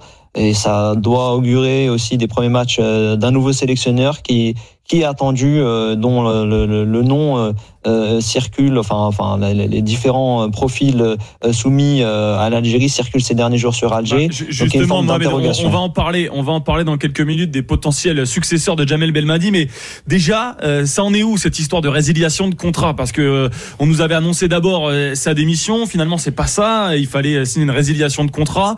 Belmadi a dit d'abord d'accord, a priori il a quitté le pays, il a quitté l'Algérie et, et, et c'est toujours pas signé ça en est où cette histoire? Effectivement, pour reprendre la chronologie des événements, bah, on était ensemble lors du, du, match face à la Mauritanie euh, à Boaké. Donc, euh, lorsque euh, l'Algérie est défaite face au Morabitoun, Jamel Belmadi annonce dans le vestiaire à ses joueurs qu'il démissionne. Voilà, qui que il en a fini avec la sélection algérienne et qu'il ne peut pas la porter plus loin. Donc, ça a été digéré par par les joueurs sur le moment. Et c'est vrai que que lors d'un entretien qui a eu lieu entre Walid Sadi et Jamel Belmadi à la suite de ce match, il était convenu entre les deux hommes d'une séparation euh, et de, la fin de mission de Jamel Belmadi. Euh, derrière, c'est l'enchaînement des événements qui n'a pas. Euh, en fait, il y a deux versions qui s'affrontent une version de la part du président de la fédération et de l'institution, et une autre du côté de Jamel Belmadi. Donc, lors de leur retour à Alger, l'ensemble du staff a signé euh, son départ, un départ à l'amiable en prenant euh, deux mois d'indemnité de, de, de, salaire. Euh, lorsque euh, Jamel Belmadi devait se présenter au sein de la fédération afin d'acter sa séparation avec l'Algérie, il n'a pas donné signe selon la fédération. Et du côté de Jamel Madi, on argue que l'annonce par le président sur Twitter d'un départ et d'un changement radical à la tête de la sélection est un manque de courtoisie par rapport à ce que le sélectionneur a apporté lors des lors de ces dernières années. Donc c'est vrai que ces deux versions-là s'affrontent. Néanmoins, une conciliation est en vue. Hein. On annonce un retour de Jamel Belmadi sur Alger ces prochains jours afin d'acter une séparation euh, à l'amiable entre les deux parties. Donc euh, euh, la fédération a communiqué, a étalé l'ensemble des, des faits qui sont survenus après la suite de la rencontre et de, de, de, des échanges qu'ils ont pu avoir avec Jamel Belmadi. Et aujourd'hui, on, on apprend que voilà une issue favorable est en cours et devrait survenir dans les prochains jours. Bon, euh, Sébastien, Alexandre, là je me tourne vers, vers vous deux. Euh, le, le, bilan de, de, Jamel Belmadi, pour vous, ça restera quoi? Alors c'est cette Cannes 2019 remportée ou c'est les euh, quatre années de galère derrière qui s'en sont suivies? Le, pro, le, problème dans le football, on se souvient, sou, on se souvient souvent de, de ce qu'on n'a pas fait, on se souvient souvent de ce qu'on a loupé. Alors que pour moi, moi je suis dans, dans le positif. Il a gagné une Cannes et je pense qu'il a vraiment bien travaillé. Il a duré 9 ans à la tête de l'équipe de, Combien d'années 2018. Euh, ouais, 2018, 6 ans. Ouais. 6 ans, 6 ans, 6 ans à peine, mais à peine il y a des. C'est déjà énorme, hein, je pense. Moi, je pense que sur le banc algérien, c'est déjà, c'est ouais, déjà beaucoup. Énorme. Donc euh, déjà pour tenir 6 années, tu tiens pas 6 années si tu si t'as pas des, si t'as pas du, du positif. C'est pas, on ne donne pas autant de temps. Et il a ramené une canne. Il a développé des joueurs, il a développé une identité. Certes, ça se finit mal, mais moi je retiendrai le, la canne et, et tout ce qu'il a apporté. C'est sûr que quand on se sépare on ne fait pas une aide d'honneur parce qu'on se sépare sur quelque chose de négatif et malheureusement on se souvient pas de ce que tu as fait au départ, mais on se souvient, on se souvient, on, re, on retient la fin. Le négatif. Et le négatif et la fin surtout. Et oui, c'est ça qui fait dans, les, dans, le, dans, le, dans l'inconscient humain, on retient la fin. Et c'est pour ça que je pense qu'aujourd'hui, les gens, après, avec beaucoup de recul, quand on fera, ils feront le bilan à tête reposée, vont dire que Jamel Belmadi, c'était pas si mal que ça, même si c'était pas parfait. Bon, Alexandre, en, en tant que coach, là, quand je sais pas si tu as vu ces euh, conférences de presse, la manière dont il répondait, les conflits avec Ouais. euh, les journalistes, ça commence à devenir intenable. Ouais, je pense que ça, ça doit être même pesant pour lui. euh, c'est sûr que c'est compliqué euh, parce que quand t'as as réussi à, à faire des choses euh, incroyables avec pour ton pays et que derrière euh, tu te retrouves à avoir euh, bah, presque ton pays contre toi, c'est c'est c'est une situation assez euh, assez difficile. Je pense que voilà, comme il a dit, il faut il faut retenir le, le positif. Après, voilà, je pense que c'est pas toujours simple quand, quand tu as gagné derrière d'être capable de te renouveler parce que j'avais l'impression qu'ils ils étaient en fin de cycle, il fallait se réinventer, il fallait créer un nouveau cycle et, et c'est sûr que euh, quand vous avez des stars ou des joueurs qui ont, que vous avez, avec qui vous avez gagné, être capable de, de voilà, peut-être faire des choix forts ou, ou autres pour pouvoir euh, per- perdurer, c'est pas toujours simple. Ouais, Mohamed Bradji, euh, ah, Sébastien, tu veux rajouter Ouais, quelque non, chose? Je veux dire, euh, c'est la plus grosse difficulté, je pense, c'est de savoir partir quand tu sais que tu peux plus Mm. tout donner. Oui. C'est ça la plus grosse difficulté parce que si on doit toujours attendre de se faire entre guillemets virer, Ouais. euh, en fait, ça va vraiment ternir le tableau. Alors que et c'est pas donné à tout le monde. Il y a certains entraîneurs ou sélectionneurs qui à un moment donné ont cette présence d'esprit de dire que toute émotion gardée, là, je sais que je peux plus amener l'équipe La saison haut de trop. la saison de trop. Et le jour où les entraîneurs, euh, c'est pour ça que je veux pas devenir entraîneur, je veux pas avoir à faire. À, avoir à faire T'as réussi à te le dire, toi, à la fin de ta carrière, euh, Sébastien La Ouais. saison de trop? Non, sincèrement, la saison de trop, oui, j'ai réussi à me la dire parce que tu sais, par exemple, en tant que joueur, tu vois, avant, c'est moi qui poussais des joueurs dehors. Et à un moment donné, la vie, c'est un cycle. Mm. On va te pousser dehors. Et tu peux pas penser avec toute la confiance que tu as en toi, l'envie, te dire que je vais toujours réussir. Non, quand tu vois des joueurs, ils vont t'envoyer sur YouTube et tu te tournes pas aussi rapidement que tu tournais avant, etc. C'est avoir cette, euh, ce non-déni, cette présence d'esprit de dire, tu sais quoi, bah, c'est juste la- le juste retour des choses. À un moment donné, j'ai poussé les grands dehors, on est en train de me pousser.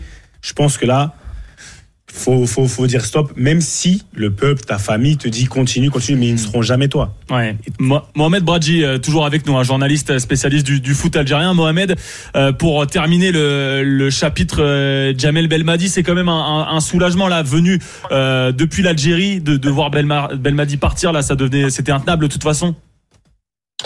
Soulagement, non, parce qu'il y a quand même une forme de, de tristesse de voir l'Algérie échouer euh, deux fois au premier tour de la Cannes. Ça n'était jamais arrivé dans, dans l'histoire du, du football algérien. Donc, euh, parler d'un soulagement serait exagéré. Tout, tout comme j'écoutais les, les interventions des, des différentes personnes participant à l'émission, euh, notre ami Alexandre disait voilà que quand c'est difficile pour un entraîneur d'avoir tout le monde contre lui, là aussi c'est une perception qu'on a d'extérieur de l'Algérie où on veut un peu polariser les choses. Et Jamel Belmadi aussi en, en a profité dès, dès son premier jour, dès sa première conférence. Il a voulu euh, polariser l'atmosphère entre lui et les journalistes et c'est un combat dont on ne sort jamais gagnant. Mais, mais le contexte en Algérie n'est pas forcément plus difficile qu'ailleurs. Il, il y a eu beaucoup de soutien envers lui, il y a eu beaucoup aussi de critiques qui ont été qui été tues, notamment à la suite euh, du barrage euh, face au Cameroun. Beaucoup d'excès aussi de la part du sélectionneur qui ont été un peu euh, gommés. Je pense à, cette histoire assez folklorique du, millefeuille. Mais je veux dire, c'est aussi des choses que, qui n'ont pas forcément été dites dans leur intégralité pour l'intérêt de la sélection nationale, pour l'intérêt du football algérien. Donc, il n'avait pas tout le monde contre lui. Bien au contraire, c'était l'un des sélectionneurs qui a été le qui a été le plus soutenu. Des prédécesseurs comme Vaidal Lodi ont essuyé beaucoup plus de critiques que lui n'en a essuyé. Mais voilà, on était sur la fin d'un cycle. Alors il faut retenir aussi le, le positif. C'est euh, cette Cannes 2019 remportée haut la main avec une Algérie plaisante dans le jeu, cette série d'invincibilité qui a fait plaisir à, à, de millions, à des millions d'Algériens, euh, mais aussi une seconde partie de mandat à partir de, de 2020 où, où il y avait ce manque de renouvellement, ce manque euh, de remise en question, cette impossibilité pour le sélectionneur d'être euh, à l'écoute par rapport à la critique lorsqu'elle est constructive, euh, cette forme de cette forme de polarisation permanente où il était dans le conflit, conflit souvent euh, aveugle. Donc euh, il y avait un ensemble de signaux faibles qui, qui, ont, qui ont survenu et qui ont finalement euh, émergé lors de cette canne ou, ou lors de, du premier match. 8 joueurs, enfin, 8 joueurs sur 11 titularisés face à l'Angola et ont joué la canne 2019. Et c'est un Eh problème oui, bah, lorsque sur un cycle de On, 6 on ans, en parlera, Mohamed, de cet pas. effectif euh, vieillissant, justement. Est-ce que c'est la fin d'un cycle aussi pour, pour les joueurs? Euh, On va se retrouver dans quelques minutes sur RMC. On est ensemble jusqu'à 2h30 ce dimanche soir, cette nuit de dimanche à, à lundi. On parlera aussi de la rumeur Zidane, comment ça a été perçu euh, depuis l'Algérie? Et puis qui pour prendre la suite de Jamel Belmadi? À tout de suite sur RMC. RMC, l'Aftercan. Aurélien Tiersin. l'Aftercan, encore euh, un bon quart d'heure sur euh, RMC. Euh, L'Aftercan, comme tous les soirs hein, d'ailleurs. Il y a l'After, la revue de l'After, les podcasts tous les jours. Vous pouvez d'ailleurs vivre les matchs en, direct sur la radio digitale. On va finir cette émission en, continuant de, parler de l'Algérie, de, de, cet accident industriel, quand même deuxième sortie au premier tour après la Cannes 2021. rebolote pour, pour l'Algérie. On est toujours ici à Abidjan avec Sébastien Bassong, international camerounais, Alexandre Lafitte, coach français du du, stade d'Abidjan et Henri Akodo, journaliste à, New World TV. Mohamed Bradji, euh, journaliste spécialiste du foot algérien également avec nous. Mohamed, euh, donc on a parlé de Jamel Belmadi, euh, même si la résiliation de contrat n'est pas encore signée, c'est terminé. La rumeur Zidane, ça a été vécu comment depuis l'Algérie? Parce que bon, il a il a refusé. ça, ça a pris rapidement, ça s'est éteint rapidement également. Mais comment vous avez vécu le, refus de Zizou? Effectivement la rumeur Zidane avait commencé, euh, je crois, le lendemain de notre euh, élimination. Donc en arrivant sur Alger, il y avait une forme euh, de scepticisme mélangé à de l'incrédulité. J'ai croisé beaucoup de personnes sur Alger qui voulaient y croire, hein, même si on a compris d'emblée que ça allait être très compliqué. Il y avait effectivement cette attache maternelle et paternelle, cette attache familiale, on va dire, au pays, et notamment l'implication de l'association de la famille Zidane en Algérie, plus particulièrement à Béjaïa en Kabylie. Donc forcément euh, ce mélange d'attaches personnelles, euh, euh, le profil même de l'entraîneur de Zidane et l'histoire qu'il a su construire et sa légende a fait que pas mal d'Algériens ont voulu y croire, même si pour ceux que j'ai croisés et vraiment l'énorme majorité des Algériens, pour eux il y avait 1% de chance que ça se fasse. Mais disons que du coup, ça fait rêver ou t'as l'impression qu'on se moque de, des Algériens, non, ça fait rêver. Je pense que ça a fait rêver, puis surtout ça a donné un peu de baume au cœur dans une période compliquée où il fallait un peu digérer l'échec. Euh, j'ai bien aimé ce que Sébastien a dit tout à l'heure sur le fait de d'analyser les choses à tête reposée. Je pense que euh, l'Algérie est encore un peu sonnée, un peu encore euh, groggy de, de, de, cet accident industriel comme tu comme tu le soulignes. Donc je pense que dans les jours qui viennent et dans les semaines à venir, on analysera tout ça d'une manière beaucoup plus reposée, avec beaucoup plus d'arguments pour pouvoir justifier ce qui s'est passé et aussi se tourner vers l'avenir, même si la, rumeur Zidane a disons donné un, du beau moqueur aux Algériens sans forcément qu'ils qu'il ne croit à sa concrétisation. Bon, Mohamed euh, Bradji, journaliste algérien, l'avenir, justement, j'ai lu les rumeurs. Bernard Casoni, enfin les rumeurs, en tout cas Bernard Casoni a déclaré euh, vouloir entraîner la, la, sélection, lui qui est déjà passé par le MC Alger ou, ou Oran. Euh, Vaïd Ali aussi, pourquoi pas, pourrait revenir. Bon, ça fait pas, ça fait pas rêver sur le papier là. Alors, euh, c'est un peu compliqué parce qu'à chaque jour, c'est ces rumeurs. On a parlé de Vladimir Petkovic, on a parlé de Jorge Sampaoli, on parle euh, maintenant de Marcel Koller, l'entraîneur de d'Al Ahly. Bon, il y, a vraiment beaucoup de confusion euh, en ce moment sur euh, qui va succéder à Jamel Belmadi. Alors les informations que nous on a, c'est qu'au sein de la fédération, on se donne quand même le temps. On va, on vient de nommer une commission ad hoc, hein, donc qui va examiner l'ensemble des candidatures. Il y a eu des prises de contact avec différents profils sans qu'une piste ne tienne véritablement la route. À l'heure actuelle. Donc le, président de la fédération, Walid Sadi, qui est arrivé l'année dernière et qui doit terminer le mandat de son prédécesseur jusqu'en 2025, préfère vraiment se donner le temps de la réflexion euh, afin de faire le bon choix parce que euh, les échéances arrivent vite, euh, c'est les éliminatoires de la Coupe du Monde, la Cannes au Maroc qui arrive d'ici un an voire plus en fonction du calendrier qui sera convenu entre la CAF et la FIFA. Donc les noms qui circulent, je dirais, occupent l'espace-temps actuellement en Algérie plus que ne donnent la, la, la, véritable suite de ce que va advenir la sélection. On va demander à Mamad, justement, qui, nous a appelé euh, supporter algérien sur RMC. Salut Mamad. Salut les gars, ça va? Ouais, ça va, ça va et toi? Alors, est-ce que déjà tu arrives à regarder cette canne encore malgré la déception là? Bah, franchement, moi, je suis euh, algérien et malien. Du coup, ah, c'est bah, double mauvaise nouvelle c'est fini. C'est compliqué pour moi. compliqué. Donc, euh, c'est fini pour les deux. Bon, alors côté algérien en tout cas. Ouais. Bah, déjà, tu rêves de qui sur le banc, euh, Mamad? Parce que là, on t'a parlé, on t'a parlé de Casoni, Ali Lodzik, Sampaoli, euh, Marcel Kohler. Euh, quel est le nom qui te fait le, plus vibrer? Non, bah là, le nom, c'est clair qui me fait le plus vibrer, c'est Sampaoli. Voilà, avec Sampaoli, c'est pas la République des copains, ça c'est clair et net. il va mettre tout le monde au travail. mais je pense que c'est bien que la Fédé prenne un petit peu le temps Euh, parce que je trouve que- qu'elle a perdu beaucoup de temps avec Belmadi. Parce que je pense qu'après la, après la non-qualification euh, face au Cameroun, déjà, déjà, il y avait les prémices de, euh, il y avait les prémices de- d'échecs à venir. Euh, mais bon, moi je Ouais, pense pour, que pour toi, à euh, tête reposée, Mamad, euh, le, le bilan est négatif euh, pour Belmadi, si je comprends bien. le bilan, le bilan, franchement, il arrive, ok, il gagne en, en- il gagne la Cannes 2019. Bon, il la gagne pas haut la main, mais bon, le principal c'est qu'il est gagné. Euh, mais après, rien que sur son attitude, son attitude, mais il a une, une attitude euh, bah, de, de, de, de racaille, je sais pas moi, au bord du terrain quand on le regarde. Euh, mais comment tu veux insuffler quoi à tes joueurs en fait? Mis à part le- leur dire oui, il y a la VAR, il y a la VAR, il y a la VAR, mais c'est c'est bon, c'est c'est ça devient risible et ça devient un sketch. Donc Ouais, nous, Sébastien, je te vois souffler, t'es pas d'accord là avec en disant Non, euh, Belmadi, Rakai. C'est pas, c'est pas que je suis. C'est pas ça. Je sais très bien ce que les gens ils disent et ce qu'ils voient. À un moment donné, quand une racaille, si je dis on a pris une racaille, je pense que alors faut, pourquoi vous envoyez la Belmadi C'est celui qui l'a engagé. C'est celui qui l'a engagé. Si tu Ah t'engages oui, une racaille, tu vois ce que je veux dire? C'est c'est pas celui. En fait, La, la racaille en elle-même, si c'est une racaille, comme on dit, bah c'est une racaille. Si c'est un gentil, c'est un gentil. Peu importe. Et ça, je trouve que c'est très péjoratif de mettre des des ces genres de de Superlatifs. de superla- Non, même pas de- de, comportement. oui, je comprends, mais je vois très bien de quoi on parle. Je sais très bien de quoi on parle. Mais à un moment donné, faut vraiment remettre les choses dans leur contexte.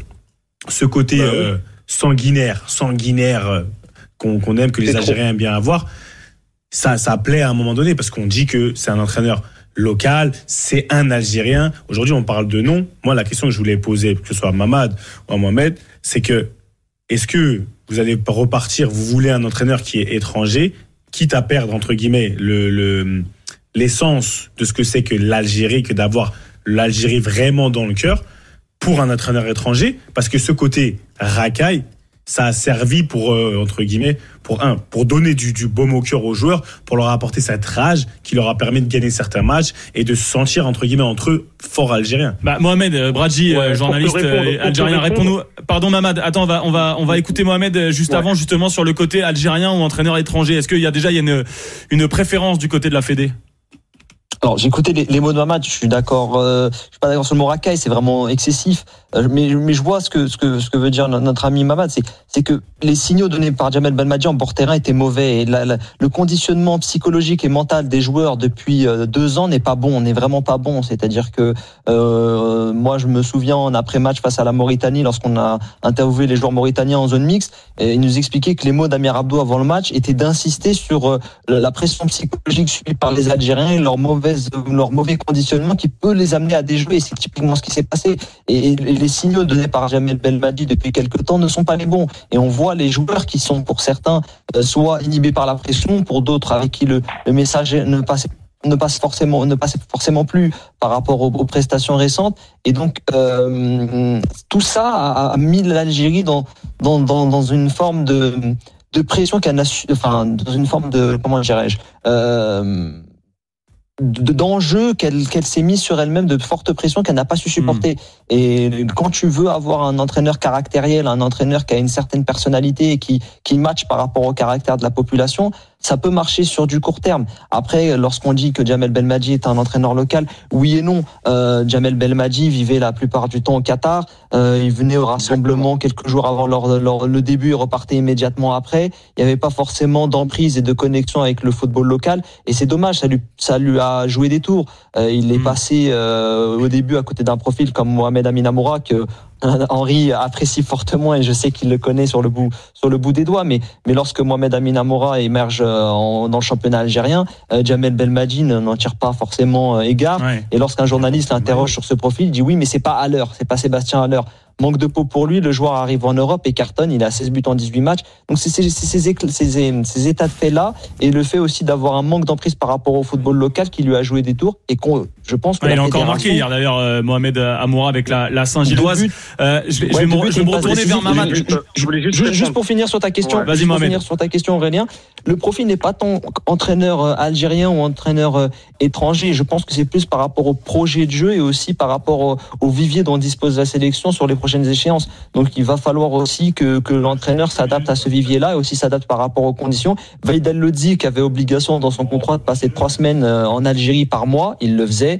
Euh, bah, ça peut totalement être imposé à un sélectionneur étranger. Si c'est un coach local, bah, faudra voir dans le vivier euh, quels sont les entraîneurs qui sont disponibles sur le marché. Et euh, Mamad, je vais, je vais Ouais, me retourner ouais, vers ouais. toi, mais on va passer sur la, la génération des joueurs, euh, si tu veux bien, pour qu'on avance un petit peu. Est-ce que pour toi, euh, il faut se séparer de Marez, Slimani, des joueurs comme Aïssa Mandi également, faire Oui. donner un coup de balai? Eh ben, franchement, oui, à un moment donné, à un moment donné, il faut, il va falloir vraiment se séparer. Pas tous les cadres, parce que ça serait une erreur, mais vraiment, il y a des joueurs qui, franchement, n'ont plus les cannes. Qui, pour toi? Et une, bah, Aïssa Mendy, par exemple. Je trouve que, euh, que voilà quoi, il est, il est maintenant euh, limité. Marez, à un moment donné, il joue au Qatar. Euh, voilà, il faut voir En Arabie la Saoudite. canne, en Arabie Saoudite plutôt, euh, il faut savoir que voilà, c'est- le rythme il est intense. Euh, il a plus le, le- il a plus la tête en fait, hein, parce que là, euh, certains joueurs sont vraiment euh, atteints euh, psychologiquement par cette élimination. Et euh, donc à un moment donné, il faut les, il faut les libérer et Il repartir sur plus les des jambes les jambes et la tête, mais quand t'as plus la, la quand t'as plus le, la tête, euh, les jambes et la tête vont ensemble. hein. La, la, la psychologie et le, le mental. Mais euh, mais voilà. Et pour revenir au mot racaille, en fait, c'est pas le mot, euh, c'est c'est pas un mot euh, bien choisi, mais en tout cas, ce qui, euh, ça veut pas dire qu'il dit à ses joueurs de se battre et qui, qui euh, que euh, le côté très excessif de Jamel Belmadi, à un moment donné, ça a ses limites. Ah, là, tu gagnes la canne ça. comme ça, Voilà. tu, tu Ça, gagnes la canne, il n'y a pas de problème. Mais après, ce côté excessif, jusqu'à en vouloir à ces journalistes, à, à- à- à des journalistes qui font simplement leur métier, en leur disant, ben, toi, regarde comment t'es physiquement, euh, t'as jamais joué au ballon. Euh, Il a en en débordé petit un peu, il a arbitre. Voilà, tu vois, Ouais, Mamad, là, a- en- le poids en des mots, il est important. arbitre, en, en Ouais, mais le poids des mots, il est important arbitre, quand vous parlez. Par contre, par contre, par que dit par contre, ce que dit, par contre, ce que dit Mamad par rapport à l'anecdote du journaliste, il l'a vraiment dit en conférence de presse. Et le journaliste, oui, il va mais vous dire oui, qu'à la fin, il était vraiment pas bien. hein. scandaleux. Ouais, c'est scandaleux. Ça, ça, on est d'accord, mais choisissez bien, bah, franchement, comme lui, il doit bien choisir ses mots. Quand on vous donne. Bien sûr, bien sûr. Ah non, moi, je partage pas du C'est tout le- important le parce que le, quand on, Faut pas- on moi, on m'appelle, moi, de je viens du c'est pas 9-3, possible. on m'appelle, on m'appelle une, on m'appelle une KRA, pas du tout. Mais, mais je viens, tu peux avoir des comportements excessifs quand tu vous dites ça, je suis d'accord. C'est ça qui est important. Et je pense que les gens, il faut qu'ils mettent le doigt sur ce qui est. Le comportement excessif, c'est jamais bon. Tous les excès, ils sont pas bons. Donc là, il a fait preuve d'excès. Ce comportement, ses paroles, etc. Oui, à ce niveau-là, c'est c'est c'est au détriment de ce qu'une sélection doit demander et c'est au détriment de ce que le pays veut représenter. Peu importe qu'on soit un pays avec euh, beaucoup d'engagement, pas. Donc c'est juste ça que moi je voulais rétablir, c'est tout. Le reste, je suis d'accord. Bon, les gars, je vais, on va devoir euh, s'arrêter là sur, la- sur l'Algérie. la question. Vas-y, dernière- très rapidement. Une dernière chose. Une dernière chose, en fait, il faut vraiment un entraîneur qui arrive avec une identité de jeu et qui parle football en conférence de presse, qui nous parle football, qui nous parle euh, stratégie, qui nous parle, euh, voilà. Un entraîneur qui arrive et Bon, qui bah, on va, on va voir le, le euh, choix, le choix de la Fédé. Mamad. Euh, non, on va voir il le choix de la Fédé. Un, un Georges Sampaoli, pourquoi pas ça pourrait être, ça pourrait te faire rêver. Merci beaucoup à, à toi, Mamad. Excellente soirée sur, euh, sur RMC. À bientôt. Tu nous rappelles quand tu veux. Et euh, merci beaucoup à Mohamed Bradji également, un journaliste spécialiste du, du foot algérien. Merci beaucoup, Mohamed. Euh, Alex, Merci euh, à toi, merci le, le bon Aurélien. algérien. Salut Mohamed. Ouais, bah, je voulais, je vous laisse profiter de cette canne, hein. Profitez bien sur place parce Merci, c'est gentil encore, encore une semaine. Non, euh, ouais, Alex, Merci. Ciao, ciao. Non, il y a d'autres candidats qui. euh, Ouais, qui non, c'est encore Ouais. trop tôt, encore trop tôt. Ouais. Bon, on va terminer rapidement avec un, un petit quiz de, de l'after, comme d'habitude. Euh, allez, une petite question euh, géographie d'abord pour pour commencer. Il y a deux pays enclavés en Afrique. Lesquels? Complètement enclavés. Il y a le, la Gambie Ouais, et, bah le- ça va être pour Henri, ça. Bah oui. et les Swatini, Euh, non, l'autre. les autos. Exactement. Ouais, les autos et, et la Gambie. On a parlé de Ronwen Williams, le gardien euh, sud-africain. Est-ce que vous vous souvenez du gardien sud-africain à la Coupe du Monde 98 Ah ouais. Ah, ça va être compliqué. Franchement. Il était blanc, ah ouais. blond, blond. Hans Vonk. Bon, voilà. Point, point, point. Pourquoi pas Ademola Lookman, le meilleur Ouais. buteur euh, sud-africain, euh, Non, nigérian, pardon. Il est à l'Atalanta aujourd'hui. Est-ce que vous pouvez me citer un club auparavant dans sa carrière? Oh, bah oui, facile ça. Everton. Eh ben voilà, magnifique. Et, et on va terminer avec la, la classique de, de- du quiz de l'after. Mais là, euh, pour euh, Henri, ça va être ça va être du gâteau. Euh, les, la finale 2000, Nigeria Cameroun. Qui était sur la pelouse? On va commencer par Alexandre. Titulaire ou entrant? Oh, quand même, arrête. Au moins un. Au moins un, facile. Président de la Fédé camerounaise. Bah oui. Ah, Eto. Eto, ça marche. bah, le, le, le, le- le capitaine. Ah ben vas-y. Le capitaine de sélectionneur. Rigobert Song. Ah oui. Allez, ça passe. Beaumont. Mboma. Alex. Nigeria ou Cameroun hein Ah oui. Ouais. Non, mais c'est bien, vous avez, on fait Cameroun d'abord, vous avez compris. Alors, c'est pour, bien. pour- alors t'avais deux ans toi Ouais, pour la Cannes ans. 2000. Eh oui, Ah eh ouais, oui, eh oui, c'est ça aussi. C'est dur pour lui. Eh oui, c'est le plus jeune lui. entraîneur français. Ouais. Bon, tu passes, Ouais, tu on va passes ton passer. tour. Ouais. Sébastien. GG. Jejo Okocha. Jérémy Nzitap. Jérémy Njitap, c'est bon. Bah, euh, Carlos Kameni. C'est pas Carlos Carlos? Ah, c'est Alioum Boukar. Alioum Boukar C'est Alioum Boukar qui est dans les buts. Encore une victoire du euh, très grand Henri Akono. Je. Vas-y, Ouais, fais-toi continue, plaisir. vas-y. Taribo. West. Oui, Euh, tu as quand même euh, Sando Lycée, oui, Adepoju, oui. Babangida. euh, Babangida n'était pas là. Il rentre, Euh, il rentre. Il rentre, ça, ça marche. Lorraine Etamemayer, Oui, un joueur comme Raymond Kala. oui. Womeleng.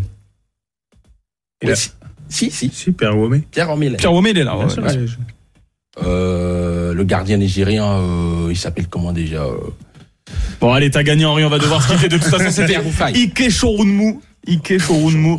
Bon, sinon, il y avait du Marc Vivien Foé, du Salomon Olembe, euh, du Godwin Okpara, Georges Finidi côté nigérian. Bon, merci beaucoup d'avoir été avec nous sur euh, RMC jusqu'à tard dans la nuit, 2h30 euh, du, du matin. On se retrouve demain, évidemment, et puis on va attendre avec euh, impatience les demi-finales RDC, Côte d'Ivoire, mercredi, également Nigeria, Afrique du Sud. Et justement, artiste nigérian, on va se quitter avec du Burna Boy, la superstar nigériane.